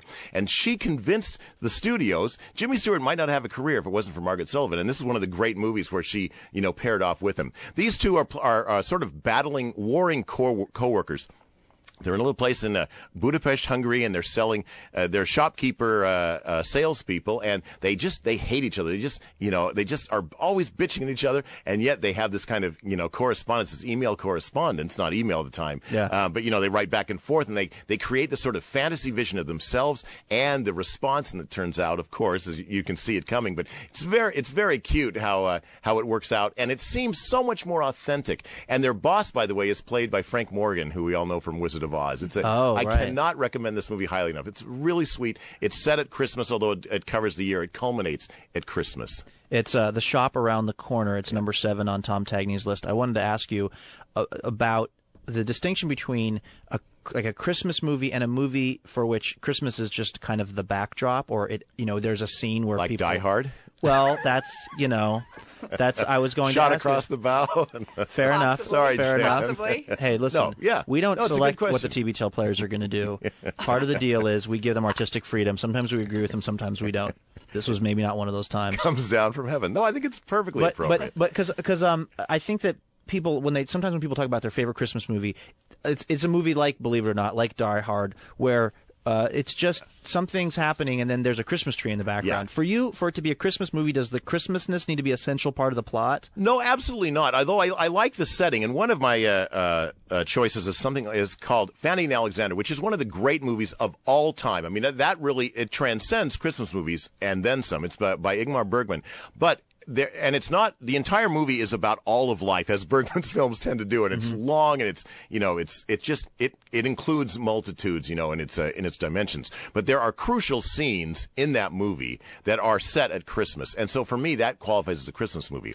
However if Christmas is completely incidental I don't know. I think that's uh, that's you know that's a bit of a mix. I love the idea of uh, Die Hard as being uh, as being a Christmas movie because I never think of it as such. But they didn't accidentally set it at Christmas. I mean, they clearly decided they were going to they're they're going to get something out of that setting. So I think that's a stretch, and I, I applaud the stretch. I mean, I think that's good to expand the realm of what what constitutes a Christmas movie. I'm all for. It It was Well, also and he's- suggested, he's believe it or not, by there to see her because it's Christmas. Yeah, Right. that's the whole reason. Yeah, well, and it was it was uh, it was suggested by uh, by I think a few of our of our commenters who are probably like m- about my age and you know saw it when they were when they were 14 or something. And for them it's it is actually bizarrely enough a Christmas movie a Christmas classic even. Yeah. Um, we're uh, we're talking about Christmas movies uh, with our friend Tom Tangney. He's KIRO's movie guy, and uh, he uh, writes very eloquently at the MyNorthwest.com blog about films. He's got a list of the top ten holiday movies. Um, I, I like to think of myself as knowing a little bit about films, not nearly what you do, but I have to say most of these movies I'm reading their title for the first time. well, actually, So maybe I don't know as much about movies as I thought I did. No, I think it's a good thing. But you know, a lot of a lot of Christmas movies are generational. You know, so the, the Mhm. movies that came out when you were there's a crucial age, I think. In fact, this is interesting. If you look at movie critics in general, what they're what they think are the greatest movies of all time, they're usually they usually came out when they were like in college or early twenties, because that's when you're most open and you're mo- you feel like you're at your you know your most sophisticated, your glory days, and it- it's just and it's an accident of you know birth. I think what what movies you tend to focus on. The th- the thing is that I think your generation likes an entirely different set of movies than mine, and I one of the things I want to do with this list is provide a list of movies that people you know don't often or necessarily think of when it comes to Christmas movies. Although I do have some uh, standards in on the list as well. Uh, uh, at number um, five, you have uh, well, you have Miracle at 34th Street. Uh, at number six, I don't think that needs too much explaining. I actually was going to mention that uh, one, uh, several of our listeners asked us to talk about that and sent really beautifully written letters. And could I read just a little bit of one? Please, please. Um, this is from Madhu, actually. And he just saw it for his first time and wrote me a really long, really beautiful letter about it. But he said, overall, it leads to a deeper meaning for Christmas than most. That one can follow a series of perfectly reasonable events and achieve a seemingly unreasonable conclusion. But in the end, the unreasonable conclusion is more deeply satisfying. Hmm. I thought that was such a great way to express how you feel at the end of that movie. That's how I felt about Ernest Saves Christmas. well, didn't we all? The thing is now, uh, now you know, there, given we're talking about these different generations, there are there was a recent, relatively recent remake. Now, Mhm. um, do you know if this is the uh, the original with? Uh, He's talking about the one with Natalie Wood. yeah, okay, yeah, and uh, Gwenn, yeah, Yeah. because that's the one I heartily endorse. Mhm. Yeah, I didn't think that the remake was that bad, though. It had Sir Ri- Yeah, Richard Attenborough. Richard Attenborough. in it, yeah. yeah. as Santa, who was a great Santa. Yeah, I, but I still think that our, our man Edmund Gwenn is even better. And you know, here's why I, and this is the great thing about Christmas movies. Here's why I love that movie. And it's not any, there are no critical standards I'm invoking to uh, argue this. I love the idea because at some point when we're kids, we want to know if there's a Santa or not. And I love that this kid has this almost, it's like a legalistic approach. Okay, well, how does he get down the chimney? You know, and how does, and he really, she really presses that. And what this movie does is it puts it in a courtroom. So he has to make legal arguments to prove the existence of Santa Claus. I really think that, that really taps into something about kids at a certain age when Yeah. they really want to know and they really want to question. And I think it's a great example of, yeah, exactly what your uh, listener said, how you actually can use logic to establish an illogical position, Yeah. perhaps. It's brilliant. Kids have a whole uh, part of their life where they're obsessed with the Guinness Book of World Records. Yes. right? I don't I don't know one adult who owns a Guinness Book of World Records, but every kid is at some point. I think it's about wanting to know what the sort of boundaries of everything are. Yeah. You're trying to kind of figure the world out, and and I mean I think it kind of ties in a little bit to the to the plot of uh, of Miracle. All right, uh, number um. Uh, number five. We'll have to be quick here because we got to take a break for news. But um, number five on your list, uh, Blackadder's Christmas Carol, Rowan Atkinson's brilliant topsy turvy take on uh, on Dickens. Let me pl- if we could play just a little bit of this. We, I think we need a setup here. Okay, please. You brought a clip. In, in Black in Blackadder, though, he, he plays a too nice man. This is a Scrooge. He's too nice, and he has to. He over the learns over the course of the evening that he need he shouldn't be so darn nice. So it's a reverse. It's a complete reversal. Okay, here's a little bit of that. This is the opening. In the opening. reign of good Queen Vic, there stood in Dumpling Lane in old London town the moustache shop of one Ebenezer Blackadder, the kindest and loveliest man in all England. He's kind and generous to the sick. He'd never spread a nasty rumor. He never gets on people's wick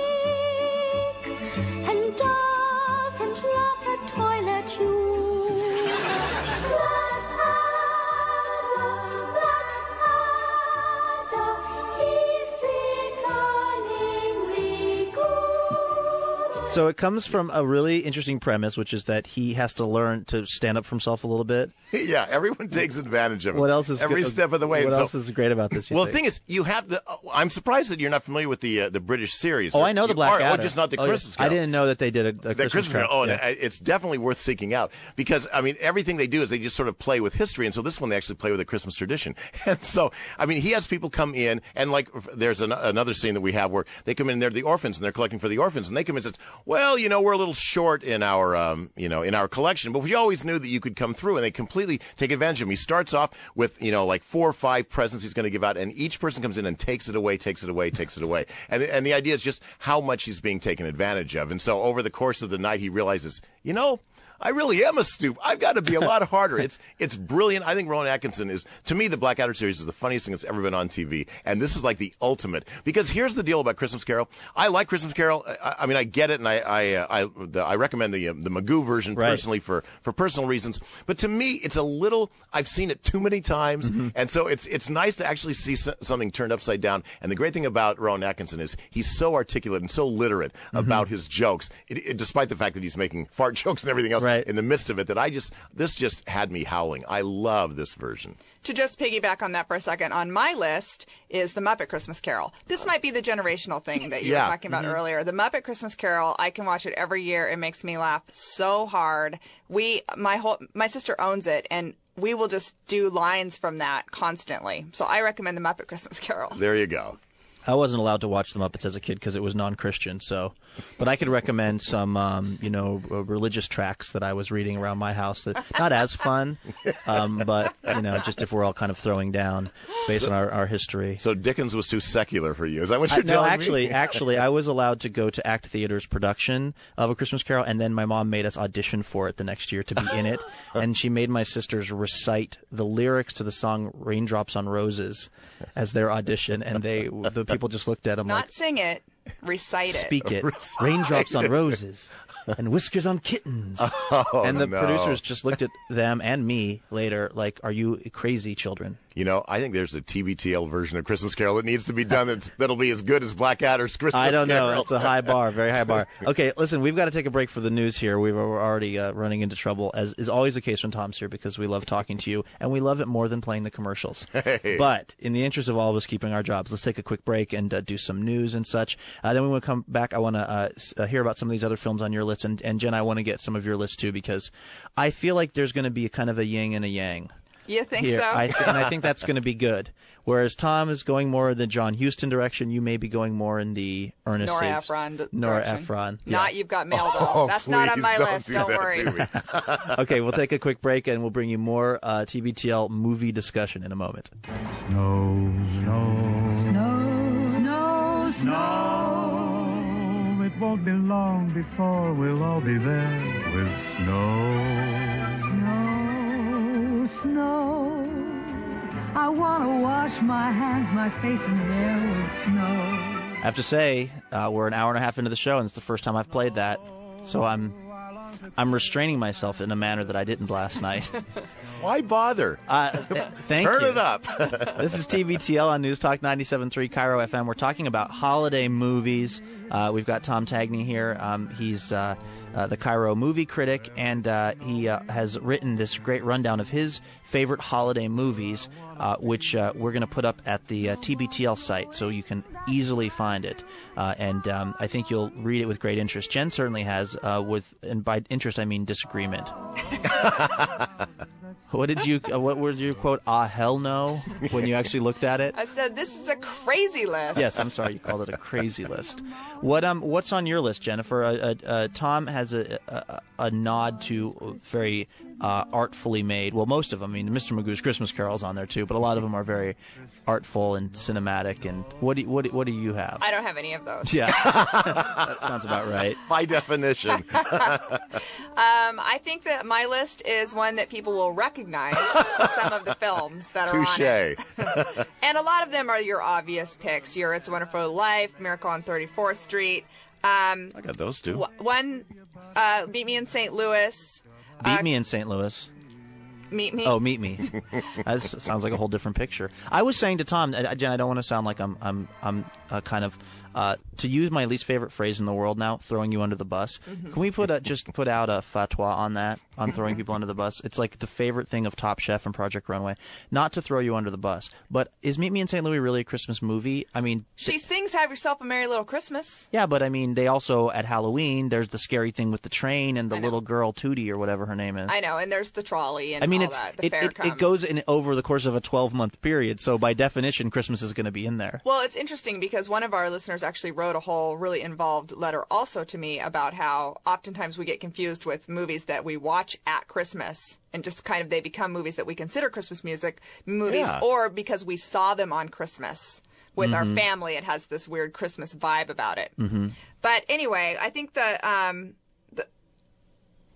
I don't I, I know whatever I say I'm going to start being booed. No, no, no. Can you guys not boo By me? who? But not by Tom- me, Tom certainly. might. I won't Listen, boo you. I endorse your Meet Me in St. Louis because I Fanny Alexander for me is the same. That takes takes you know the course of an entire year and it has all the celebrations. But Christmas is a key one, and I think you could make the same argument for Meet Me in St. Louis. And it's a great movie to watch during Christmas vacation too, just because it fills you with that sense of family and Yeah, you know, yeah. Okay, well, I'm gonna go with. Um, I'm gonna. Uh, I'm gonna start with Home Alone. What? and uh, and the reason that I'm choosing Home Alone is because of the great Catherine O'Hara, who is ungodly good in both films. And there's a moment in the first movie when Kevin, little Macaulay Culkin, is you know it's the it's Christmas Eve. The entire family is leaving to go to Hawaii. And they're all there, and he's being a brat. He's being a brat to the 10th degree. He's just being awful. And so finally, his mother, Catherine O'Hara, says to him, Kevin, I want you to go upstairs to your room, and I don't want to see you for the rest of the night. And Kevin looks right back at her and says, I don't want to see you for the rest of my life.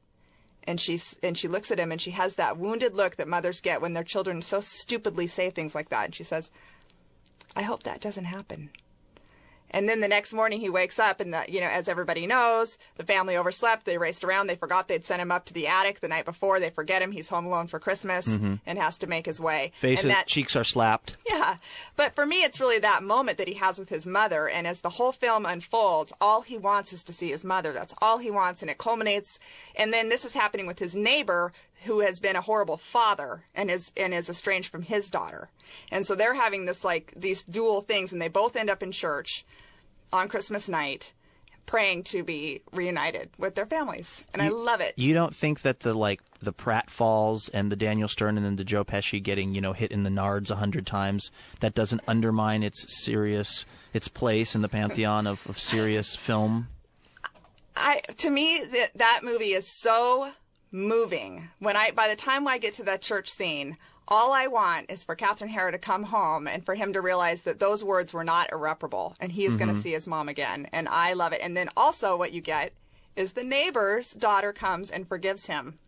You know what I th- I think Jen you, you've hit I think you make a really uh, a good case for that movie, and I think what you've hit upon is something that is what's so great about films, Christmas movies or otherwise, which is that for people that that love movies, there can be one scene that just and it the movie could be I mean I don't think of Home Alone as as being you know high art right but there's one scene that for you really connects maybe because of your own you know actual life experience and Mhm. you feel like you can kind of relate to that Mhm. and I can think of 10 movies for me that are the same way like somebody says one thing a certain way and it it it, it feels very personal to me because of whatever reason and I then love that movie and I and I and it becomes very important to me you know so the fact that you could get a little choked up talking about Home Alone Mm-hmm.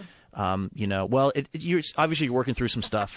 you don't have to do that on the air, but I think it's great, and I think it's what's so great about movies and Christmas movies. So I salute you on that, Jennifer. You know, I thought that was, you know, you, it may not be high art, but your interpretation of that scene qual- qualifies it as high art. I think in that in that particular scene, if the movie is doing all that you see in that movie in that scene, then I think that that has as much aesthetic power as anything else. Clearly, it does for you. I was, you know, you think my list is crazy. I think that that's a crazy suggestion. However, your interpretation of that reminds me of.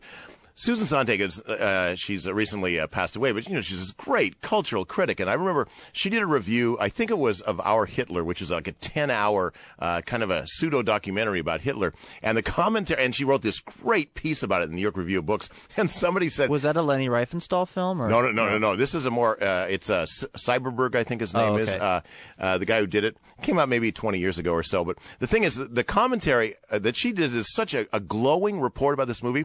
Somebody wrote back, and I always remember this. Says the problem with Susan Sontag is she makes the movie sound better than it really is because she's so good. And I would apply you win the Susan Sontag descriptive uh, award That is an iron fist in a velvet glove. he's saying that, that Home Alone is crap, but he's saying your description of it is beautiful. Absolutely. That is a very, very diplomatic way of telling Jen that she's nuts. No, no, no. I'm impressed. okay, uh, well, let's uh, let's well, not everything on Tom on your list is um is is necessarily uh, you know art house snooty. Uh, you I wasn't going to say snooty. I was going to say art house, which Okay, means the same thing. Yeah. Uh, at number four, you have Mr. Magoo's Christmas Carol. What do you love about this? And where we have a clip. Does it need some setting up? Oh no, I don't. I mean, I think everybody uh, everybody knows this. I just there. The, one of the great things about I think musicals and Christmas is when you combine them, it really adds to it. Now, Christmas Carol, I, Dickens is one of my favorite authors of all time. I think he's a great writer.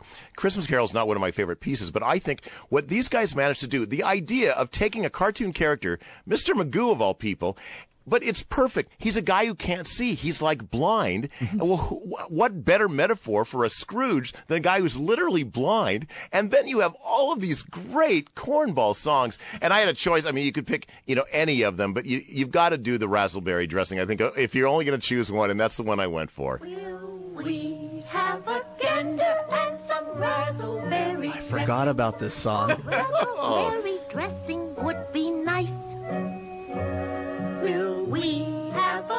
Pudding made of liver while we're guessing? Or maybe razzleberry dressing twice. We haven't had a hen since I can't tell you when. We love a hen again with razzleberry dressing. Really. Now, is part of your affection for this movie, Tom, because you you watched it with your kids? No, the thing is, I grew up. No, this came out. This is this came out in the '60s when I was a kid. Oh, wow. And so this was. I think I'm not positive, but I think this was the first time I'd ever seen a, any Christmas carols. I hadn't seen the Alastair Sims version that everyone you know loves, and you know, and then the George C. Scott one hadn't come out yet. So this is my introduction to it, and I loved it so much that when now I see straight versions of a Christmas Carol, I miss where are the songs. You know, Yeah. I, I feel like even though this is only it's about 40 minutes, 35 minutes maybe, and they usually cut off a song or two to squeeze into the half hour TV time slot. I just miss this miss it so much that I really and again, this is one of those personal connections. I grew up in the 60s and 70s. This this to me was the definition of Christmas, much like the you know Rudolph the Red-Nosed Reindeer kinds of things. Now, see, my wife Paige, she loves the George C. Scott version of Christmas Carol, and she watches that every every year. You know, that's that's her favorite. Everyone has Christmas Carol is one of those great things that there are m- multiple versions. And everyone tends to have a favorite uh, version of it.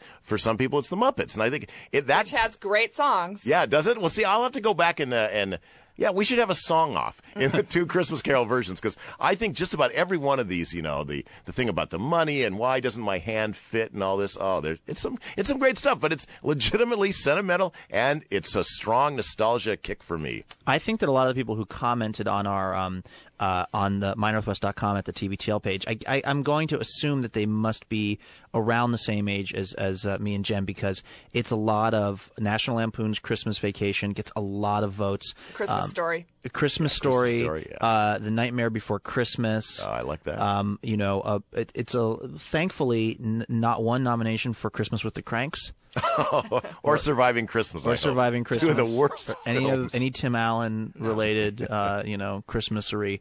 Um, I, I I know we started the show by saying this, but I guess I keep being struck by how I really think that the when you're talking about Christmas movies, the the movie itself is secondary to what emotional state were you in when you watched it, because you could see the most craptastic movie at age 12 and it connects with you for whatever reason and it becomes for you the definition of, of Christmas. Like I think of Better Off Dead as a Christmas movie just because they get these bizarre aardvark outfits that- his her, her mom his mom is buying for them and stuff and for some reason that in my mind is a Christmas movie even though it's really not. You know, I mean, so I, I think this is a really a time when we can thankfully uh, put aside our um, you know, our like like I, I, I pride myself on liking quality movies, but I'm okay with saying that you know I think some of these super cheesy Christmassy movies. I think Ernest Saves Christmas is a totally uh, decent Christmas movie. I don't have uh, an, an eloquent, heartfelt uh, defense of it, much like Jen did of the Home Alone movies. But I saw Ernest Saves Christmas in, at the Aurora Village Theater when You I actually was. saw it in a theater. I am Are you kidding me? And when I was like ten, that was. I mean, it, it never snows in Tampa, Tom. I don't know if you realize or Orlando, wherever that movie's set. Is that where you were? No, Oh, but no, that's the like- movie. that's the the plot is that you know it's it ends up snowing in Orlando, and I remember thinking this is a Christmas miracle. so I'm I'm here to stand up for other movies that are you know not thought of as as the classics. Jen, what else do you have on your list there? Um, I have While You Were Sleeping. And this is a real favorite of mine, and it stars Sandra Bullock, and she's alone. Her her parents are dead. She's alone in Chicago at Christmas, and through a series of you know ridiculous mishaps that are are not why I love it, she ends up kind of being adopted by this family who mistakenly believe that she is engaged to their son. Mhm. He's in a coma, so he can't say anything, and she is so lonely and such an uh, such a sad person that to have this family surround her with love and bring her into their family and hang a stocking and give her gifts, she's willing to go along with this huge lie that's going to expose her and humiliate her. But just for this one day to have love and to feel a part of a family again, which she hasn't for a really long time, she's willing to like lose all her dignity and go along with this lie that's going to be exposed. Mhm. And there's a scene where, Kind of like when you lied about volunteering with kids who have muscular dystrophy. yeah, that was art imitating life, imitating art, imitating life. But it was a heartfelt lie. Yeah. So uh, anyway, it, it culminates in this, uh, and so they have Christmas together, and then he wa- wakes up from the coma. But he is such a, a sad, kind of dead person inside that he agrees to go along with this also. And so they end up going to get married to each other. These two people who don't know each other, and this is this whole Bill lie- Pullman? No, Mr. It's- Charisma? It's Peter Gallagher. Oh, Bill Pullman Mr. is the brother. Eyebrows. You're just ruining this. I'm not. Just forget it. No, keep going. So they get to the wedding, and she finally realizes she has to say something, and so she says, "Stop." And Because she loves says- Bill Pullman, right? She says, "I don't love him. I love all of you." And she looks to this whole family of people who took her in and she says, You're who I fell in love with. I don't love them. I love you. And then now she you're just crying because you know that I can't argue with you every time you cry as you're making your final statement. It's very effective, Gambit. So anyway, they end up realizing that um, you know it doesn't matter that they're not related, and it doesn't matter that she wasn't engaged to him. They loved her, and she loved them back, and that's family, and that's what Christmas is about, and I love it. Wow, you really managed to. No, seriously, Jen, you really managed to like. I get so distracted with, you know, getting annoyed with little side elements because you said through a series of events that I don't want to get bore, you know bore you guys with. See, those series of events would make me be like, oh, I don't like this movie. But you're you you wait and and you get through that, and then you find the emotional core of it, which I think is really cool. Thank you. That's good. I don't. I don't. I probably wouldn't watch that movie, but I. But maybe I wouldn't turn it off if it was on Cinemax because of your description of it. Wonderful.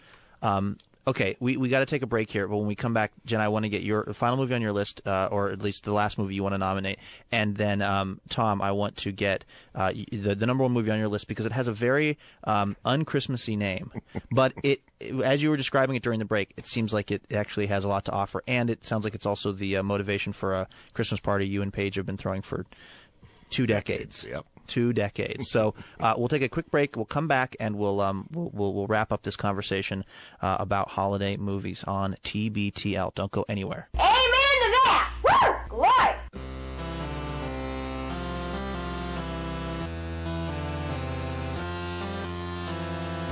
So who needs a movie? Welcome back to TBTL. Jen, I wanted to let you put your final nomination in, but I don't know if my heart can handle it. I feel like you're going to tell me about the Santa Claus 4, but you're going to do it in such an emotional and honest way that I'm going to be left holding the pieces of my broken life. So, would it be all right if, if we, we wrapped it up with Tom's movie? Absolutely. Okay, I, I think you've you've raised some incredible points, and I, I love I love what you do for the show. I, that sounded patronizing. I didn't mean it to. I, I really mean that. Um, but I seriously can't handle any more crying because Okay. I'm not comfortable enough in my and own I was skin. I would have cried. So What was the movie going to be? uh, Little Women. All right. And I just have to say Beth March, and then I start crying. Okay. Well, you see, you still got it in. Little Women, the final one uh, for Jen's nomination. All right. So, Tom, at the top of your list, we're talking to Tom Tangney, KIRO movie critic, producer extraordinaire. Uh, you got your best holiday movies, and the number one is called The Dead. yes, that's so typical of me, the isn't Jo- it? uh, John Huston uh, adaptation of uh, James Joyce uh, work. The Dead. This really? is yeah. Here's the thing. It's set on the Epiphany Dinner. This is one of the great movies, and I highly recommend it to to everyone out there. It it's set at Epiphany Dinner, which is um, uh, on the Epiphany, which is January 6th. It's the like the twelfth day of the twelve days of Christmas, and it's set in the turn of the century in Ireland, and it's all of these Irish family members and uh, pupils all get together for this one great feast, and they do recitations, and they have this great dinner, and it's this very moving piece about love and loss and family and mortality. This this movie inspired us so much. Paige was pregnant with her with our first child at the time. We saw this at um, you know on a snow uh, drenched street up in uh, uh, you know in Greenwood at the Ridgemont Theater, and we were just The wa- Ridgemont. That's an apartment building. we were. It is now an apartment Yeah. building, but it was the for, it was the art house Yeah. of the 50s and 60s and 70s. It's just this great. I really miss it. But we had such a, an incredible experience with this kind of family, and we're you know we're Irish Catholic, and it just sort of everything. The tenor of everything fit. So ever since then. We've had an Epiphany dinner every January 6th where we invite our family. It is, you know, it's it's a packed place. We all do recitations or do songs. It's it's. I- I would get as emotional if I talk about this as Jen has been on every movie that she's ever seen. I think, but it is an incredibly powerful thing. And at the very end of the movie, the, some of the greatest lines ever written in English literature by James Joyce are recited by Donald McCann. And the camera, it it, sh- it goes out over Ireland, and then it pans up, and you just see snow falling on the lens. It's incredible. All right. Well, let's let's ends. let's hear it. This is from The Dead. and me, transient as they, flickering out as well into their grey world. Like everything around me, this solid world itself which they reared and lived in, is dwindling and dissolving. Snow is falling. Falling in that lonely churchyard where Michael Furey lies buried falling faintly through the universe and faintly falling, like the descent of their last end, upon all the living and the dead.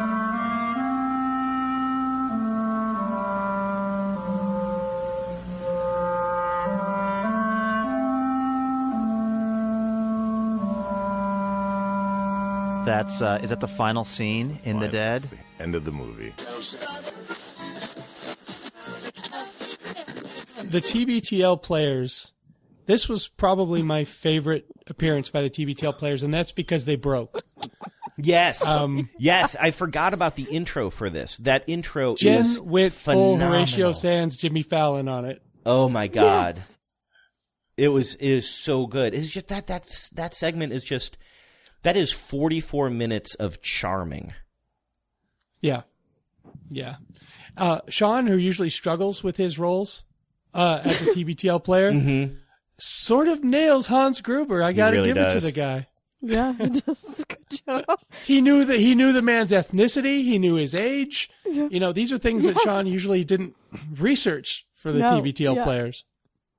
There's a certain Although amount of every- Oh, go ahead. Sorry. Oh, every character after this was also Hans Gruber. yeah, when you have success with a character, keep bringing it back. Right, you just keep it going. Why not? They kept the mold is what they did on that one. Um, Right. Yeah, I, do you guys think that? I mean, I hear this, and I still have a, a. You know, it's so funny. I literally work on this show now, and the show is, by some standards, you would say more successful than ever. Um, it's our full time job. It's certainly the most successful Mhm. it's been as a as a podcast. Um, yet I still listen to this, and I'm still I'm still weirdly jealous. I'm still weirdly jealous of of this show and of Mhm. of Jen and and and just the magic that these three people created. And I listen to it, and there's a sense of I mean I know it's it's obvious to say this because it's literally the TBTL players, but this sense of theatrics going on. And if it's not them literally doing theater, there was always a sense of uh, of movement, a sense of this is an event that's happening. It's not just people talking about ideas. And if anything, if I have any goals for TBTL, it's to somehow kind of channel channel more of that. One thing I enjoyed most about this clip was it brought together three people with extremely different thoughts on a subject. Yeah. And they were all very affable about it and they all respected each other's opinions. Jen got a little mad at Luke uh, once during it because you know she was starting to get emotional and he was sort of making fun of it was either Mhm. home alone or or you know another Mhm. Another Yep. thing she was weeping about and she and he had to back off really quickly because it was clear that she, there was a lot of emotion in there that he wasn't expecting so there was a lot of real stuff going on there that that I enjoyed and it makes you listen more closely. I think there are a lot of podcasts we listen to, especially ones that have interviews with celebrities and stuff like that, that you can just half listen to. You can't do that here. Mm-hmm. Yeah, yeah, I would I would agree. It's it's a good combination of kind of that. I mean, in a certain way, you could still. I, I actually I take that back. I don't know if I, I if I do completely agree. I think that you can listen really really closely to this and appreciate it. But I think one of the things about TBTL, hopefully old and new, is that it's always companionship as well. Even if you're Mhm. not play, paying really close attention. You get a feeling of like, well, these are just the people I hang out with, and sometimes even if I Right. zone out a little bit, like these are my these are my friends, these are my buddies. But I think we all have podcasts or shows that we put on and we don't pay much attention to. Um, TBTL is not that for me. Hmm. It is. Well, it can't be at this I- point because you have a podcast about it. Right. That's what. That's why Christy and I are the perfect ones to do this because we actually really listen to the show.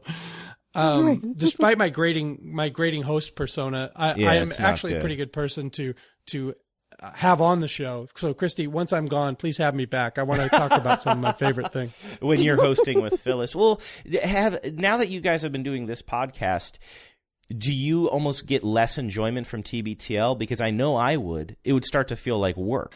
Um, not less enjoyment about the show, but I'm definitely. I could. I used to be able to listen to a show a couple times and and fade in and out, and I Mhm. would. It would like be like hanging out with friends. And now I'm taking notes. I have a Mm. notebook that I carry around with me. Um, I'm t- if we're in the car when I'm listening, I'm writing notes the entire time. Um, so I wouldn't say it's less enjoyment. It's just different. And now um, Mike and Jeremy scammed it, so we record twice a week, which ends up to be four hours of of my life, Yeah. plus the five hours, five to ten hours of TBTL. So it's a lot. It's a full time job it was now. it was your idea though, Christy. It was your idea. I know this was my idea. So I won't hear it. I love it. Well, you guys should really think, you know. But yeah, I'm, I'm, I'm glad you, you, you, Mike. It doesn't feel like it drained to you. N- No, I, I love it. It's something I was going to listen to anyway, Mhm. and and Emily and I talk about it, but we're not always at the same point. Like s- sometimes she falls a few days or a week behind, and with Christy, I have someone who's always up on it. And the way I look at this show is this is this is not for all the TBTL fans. This is for people that, um, I mean, the Saturday show obviously anyone can listen to and get enjoyment out of it. But the Monday show is a reward for people that are up on the show. It's Mhm. um, it's something that uh, it's a communal experience. Like you want to stay up on the show, I want to stay up on the show to make LRB better, and people want to stay up on the show to make their listening to it better. So you know, while we have a much smaller audience, our audience is really committed, and I'm committed to them, and I'm committed to the show. What does Emily think of this podcast? Uh, she loves it. She Does she ever give you notes? What's that? Does she ever give you notes? Uh, yeah. In fact, during the week, I get a lot of, oh, you need to talk about this. You need to talk Mhm. about that. You need, I- and a lot of times she wants to record something, you know, for for me to play on the show, but she always runs out of steam, you know, and goes to bed before that actually happens. But someday, someday maybe. But yeah, she's a passionate fan of the show, and she's usually almost as up on it as I am, so she really en- enjoys it. It's so weird that I was at your guys' wedding, just skulking Yeah. About so in the balcony. right? You both were. You were there Yeah. too, Christy. I was. Wow. It was a TBTL event. Of course, I right, was there. right, Mhm. yeah. But oh I'm you nerd. didn't know Mike at the time, though. I didn't. Wow. Here we all are. And because I didn't cheat her out of a T-shirt, she still likes me. Yes. well, thank you guys. Honestly, I can tell we're wrapping up here, so I wanted to say thanks for doing the show. I, I honestly, I would not want you guys to. I wouldn't want this to get in the way of your enjoyment for it. I'm the type of guy who.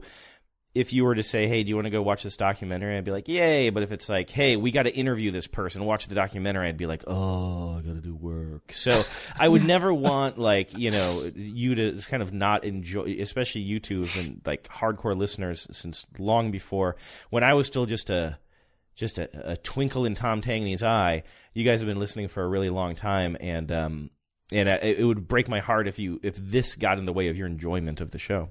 Well, I'm still passionate about it. In fact, I have a I have a live read I want to do for the TBTL-a-thon. I was inspired. Phyllis Fletcher made a plea on TBTL yesterday, uh, which was Monday at this point, and I was a little jealous. She was really good, and I thought I'm gonna I'm gonna write something. I'm gonna just do a live read and see if I can I can bring it. So, uh, if you guys will Mhm. indulge me. Oh. Uh, Jeremy, I'm sure we'll right put some, now? some good music behind it. Jeremy, And, I uh, can we're- send Jeremy some uh, um, some uh, Phones? phone sound Yakety effects. yeah. Okay. Like. I like it. All right, here we go.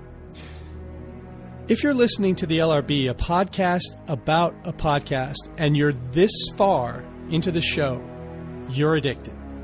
It's probably too late to pull the nose up on your own personal entertainment life, but misery loves company. So, what you need to do is concentrate now on getting more folks under this imaginary radio tent. Your contribution to TBTL and Infinite Guest is a big step in tricking new people into throwing their lives down this podcast hole. It's your generosity that makes it possible for Luke to buy one more wooden boat, for Andrew to wax on one more time about an awkward encounter with his landlord, and for all of us to drag our muddy boots through the metaphorical backyard that is the Stents page. Do you want to go to bed tonight not knowing where your next boring hot dog story is coming from? What will you tell your kids when they ask you why there's no one on the car speakers telling poop stories or laying down shoelace tying instructions? This is why you must act now. Go to tbtl.net and give generously. Christy and I already did, and boy howdy, the swag that's coming at you this year is almost as big as Andrew's face. A sweet coffee mug, some on air mentions, and Christy already has a flip book of poses for the Luke and Andrew plush toys that is not safe for work. She'll send that to you. Your 11 already thinks you're a weirdo. Why not take their bafflement to the next level? Maybe even jeopardize your relationship by forking over some hard earned dollarinis. Maybe the show can find you a wife like it did for me with Emily. Maybe you, as Christy did, can meet a nice fellow like Jeremy spend Saturdays coaching T ball with. The possibilities are endless, people, but they all start with you going to tbtl.net and making a donation. Thank you in advance for your support. Take that, Phyllis the Wolf Fletcher. You've been clip clopped. That was pretty good. It was it was weird That that, was the uh, the line the um the li- the uh, the connection that we're on kind of it almost sounded like you said boring hot dog story because uh, there was No. like a little like hiccup in the line, so it sounded like you said boring Ah. before. No, it, it's I- weird uh, instead of fascinating. Something about Google Hangouts uh, it translates riveting to Yeah. boring. Yeah, that's weird. I can't do anything about it. Well, mostly Mike gets jealous when you talk about food. He he usually is like, "God damn it, now I need a donut." Or Oh Yeah. yeah. Well, the yeah, thing that- gets that me about was the hot dog terminal stories is I always need a hot dog afterwards, even if it's a boring story. I'm still one. Oh my hot god, dog. you probably needed four Right. fucking hot dogs after that one. That thing went on forever. There's no listen. There's no there's no covering that up. But I'm my with favorite you. hot dog story that you told Andrew though was when it wasn't really a story, but but Luke was talking about the hot dogs that they sell outside the stadium and asked if you would buy one of those, and you said of course you would, but it wouldn't interfere with your buying and eating of the hot dog inside the oh, stadium. Oh God no, no, no. No, it's on- an outside hot dogs. No, no. Baseball games. You're not. Don't count your hot dogs at a baseball game. No. Sage advice. God, Well, I really uh, do love hot Christy? dogs. Uh, let me tell people how to get involved. Um, you should go Okay. to the littleredbandwagon.com and fill out the form. Andrew kept filling it out and submitting it over and over and over again, and we finally couldn't ignore him anymore, and we had to get him on here. Um, Facebook, go to the Stens page or ours, the the Little Red Bandwagon page. Personal Twitters at Drew McFrizz, at Kissy Eyes, K I S S I E Y E S. The show Twitter is at LRB Podcast. Email us at littleredbandwagon at gmail.com. That's if you don't want to get on the show, but you just want to sharpshoot us or call us names or whatever you need to do. Voicemail 802 432 TBTL, 802 432 8285. Andrew, the card is true. I love Oh. you, and and I'm always kidding. I I love you to death, and thank you for doing this. And I want to have you back. So I hope we didn't piss you off too bad. No, not no, not at all. Thank you guys so much for uh for for I mean honestly, thank you so much for doing this show, for creating this show and spending so much of your damn life doing it.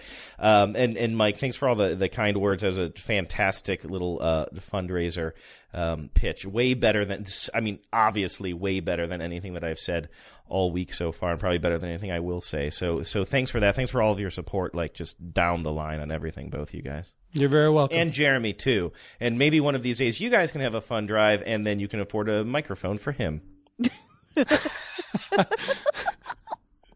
I like it. We'll use. he that has a lot of clip that microphones. They say they say play school on them. We just set it in front of him and he just talks and talks. He's like, "What? But that's weird. Mine's wireless. I don't understand what's happening." No, it's a we got you the magic special wireless one. It works from the other room. Andrew, can you give a special message to our listener Aiden, who's like a huge Andrew fan? Oh, is it Will Will's son? Yep. Mm-hmm. Oh, Aiden? Aiden's listening to this? Yes. Aiden, first of all, I'm sorry about the swears. I didn't know you were listening, dude. also, thank you so much for listening. And um, yeah, man, I miss you. Used to uh, we would uh, you would write in sometimes to the old uh, KIRO show that I worked on. It, it was great. So I, I hope you're doing well. And uh, let's stay in touch. Tell your dad I said hello. And s and sorry, your dad's such a jerk. Aiden. God, Oh. that guy. There what an go. ass. Um, he uh, Aiden's coming to the baseball game and very excited to meet Really? you, Andrew. Oh, that's great. Mhm. Oh, that's fantastic Yeah. news. Yeah, I'm a big Aiden fan. Yeah, us too. We actually have because he gets to listen to the show, and we have a hashtag Sorry Aiden that we just say whenever we swear or There are yeah, there are a lot of things that need to be put in post to control me, and you know, So yeah, what are we going to do about all the uh, all, all the f words? Now I'm going to start calling them f words. What are we going to say and do about all the f words that I that I Yeah, polluted I the know. young person's mind with? what think we're he said is my parents say worse. Yeah, Mm-hmm. probably true. Yeah. Sometimes Will will have Aiden text me. Really? So I yeah. I once um said how much I I hate when people post selfies, and so Aiden asked if he could send me a selfie. and did he? yeah, he did. I like this He kid. did. Me too. Yeah. All right. Should I do the advertisement for the Mariners? Yeah, sure. Like, okay. Last chance. Mike is com- Mike is confirmed and will be at TBTL night at the Mariners Thursday, May 28th What? at 7:10. Yeah, isn't that great? Yeah, you're gonna be Get there. Get your tickets. Yeah, I'm gonna be there. Um, yeah, let's uh, let's clink hot dogs. Let's do it. Sorry, I interrupted you like twice, Christy. Oh, that's fine. uh, get your tickets by, ding- by entering TBTL as the promo code. Details are on the sends page, and also there's a link on tbtl.net. And don't forget to donate. All right, that's. I don't have anything else, Christy. So if you don't, um, certainly you can take us out. Okay? And until next time, this is the next party. And I love you, Jen, but not at the expense of Andrew. And good luck to all.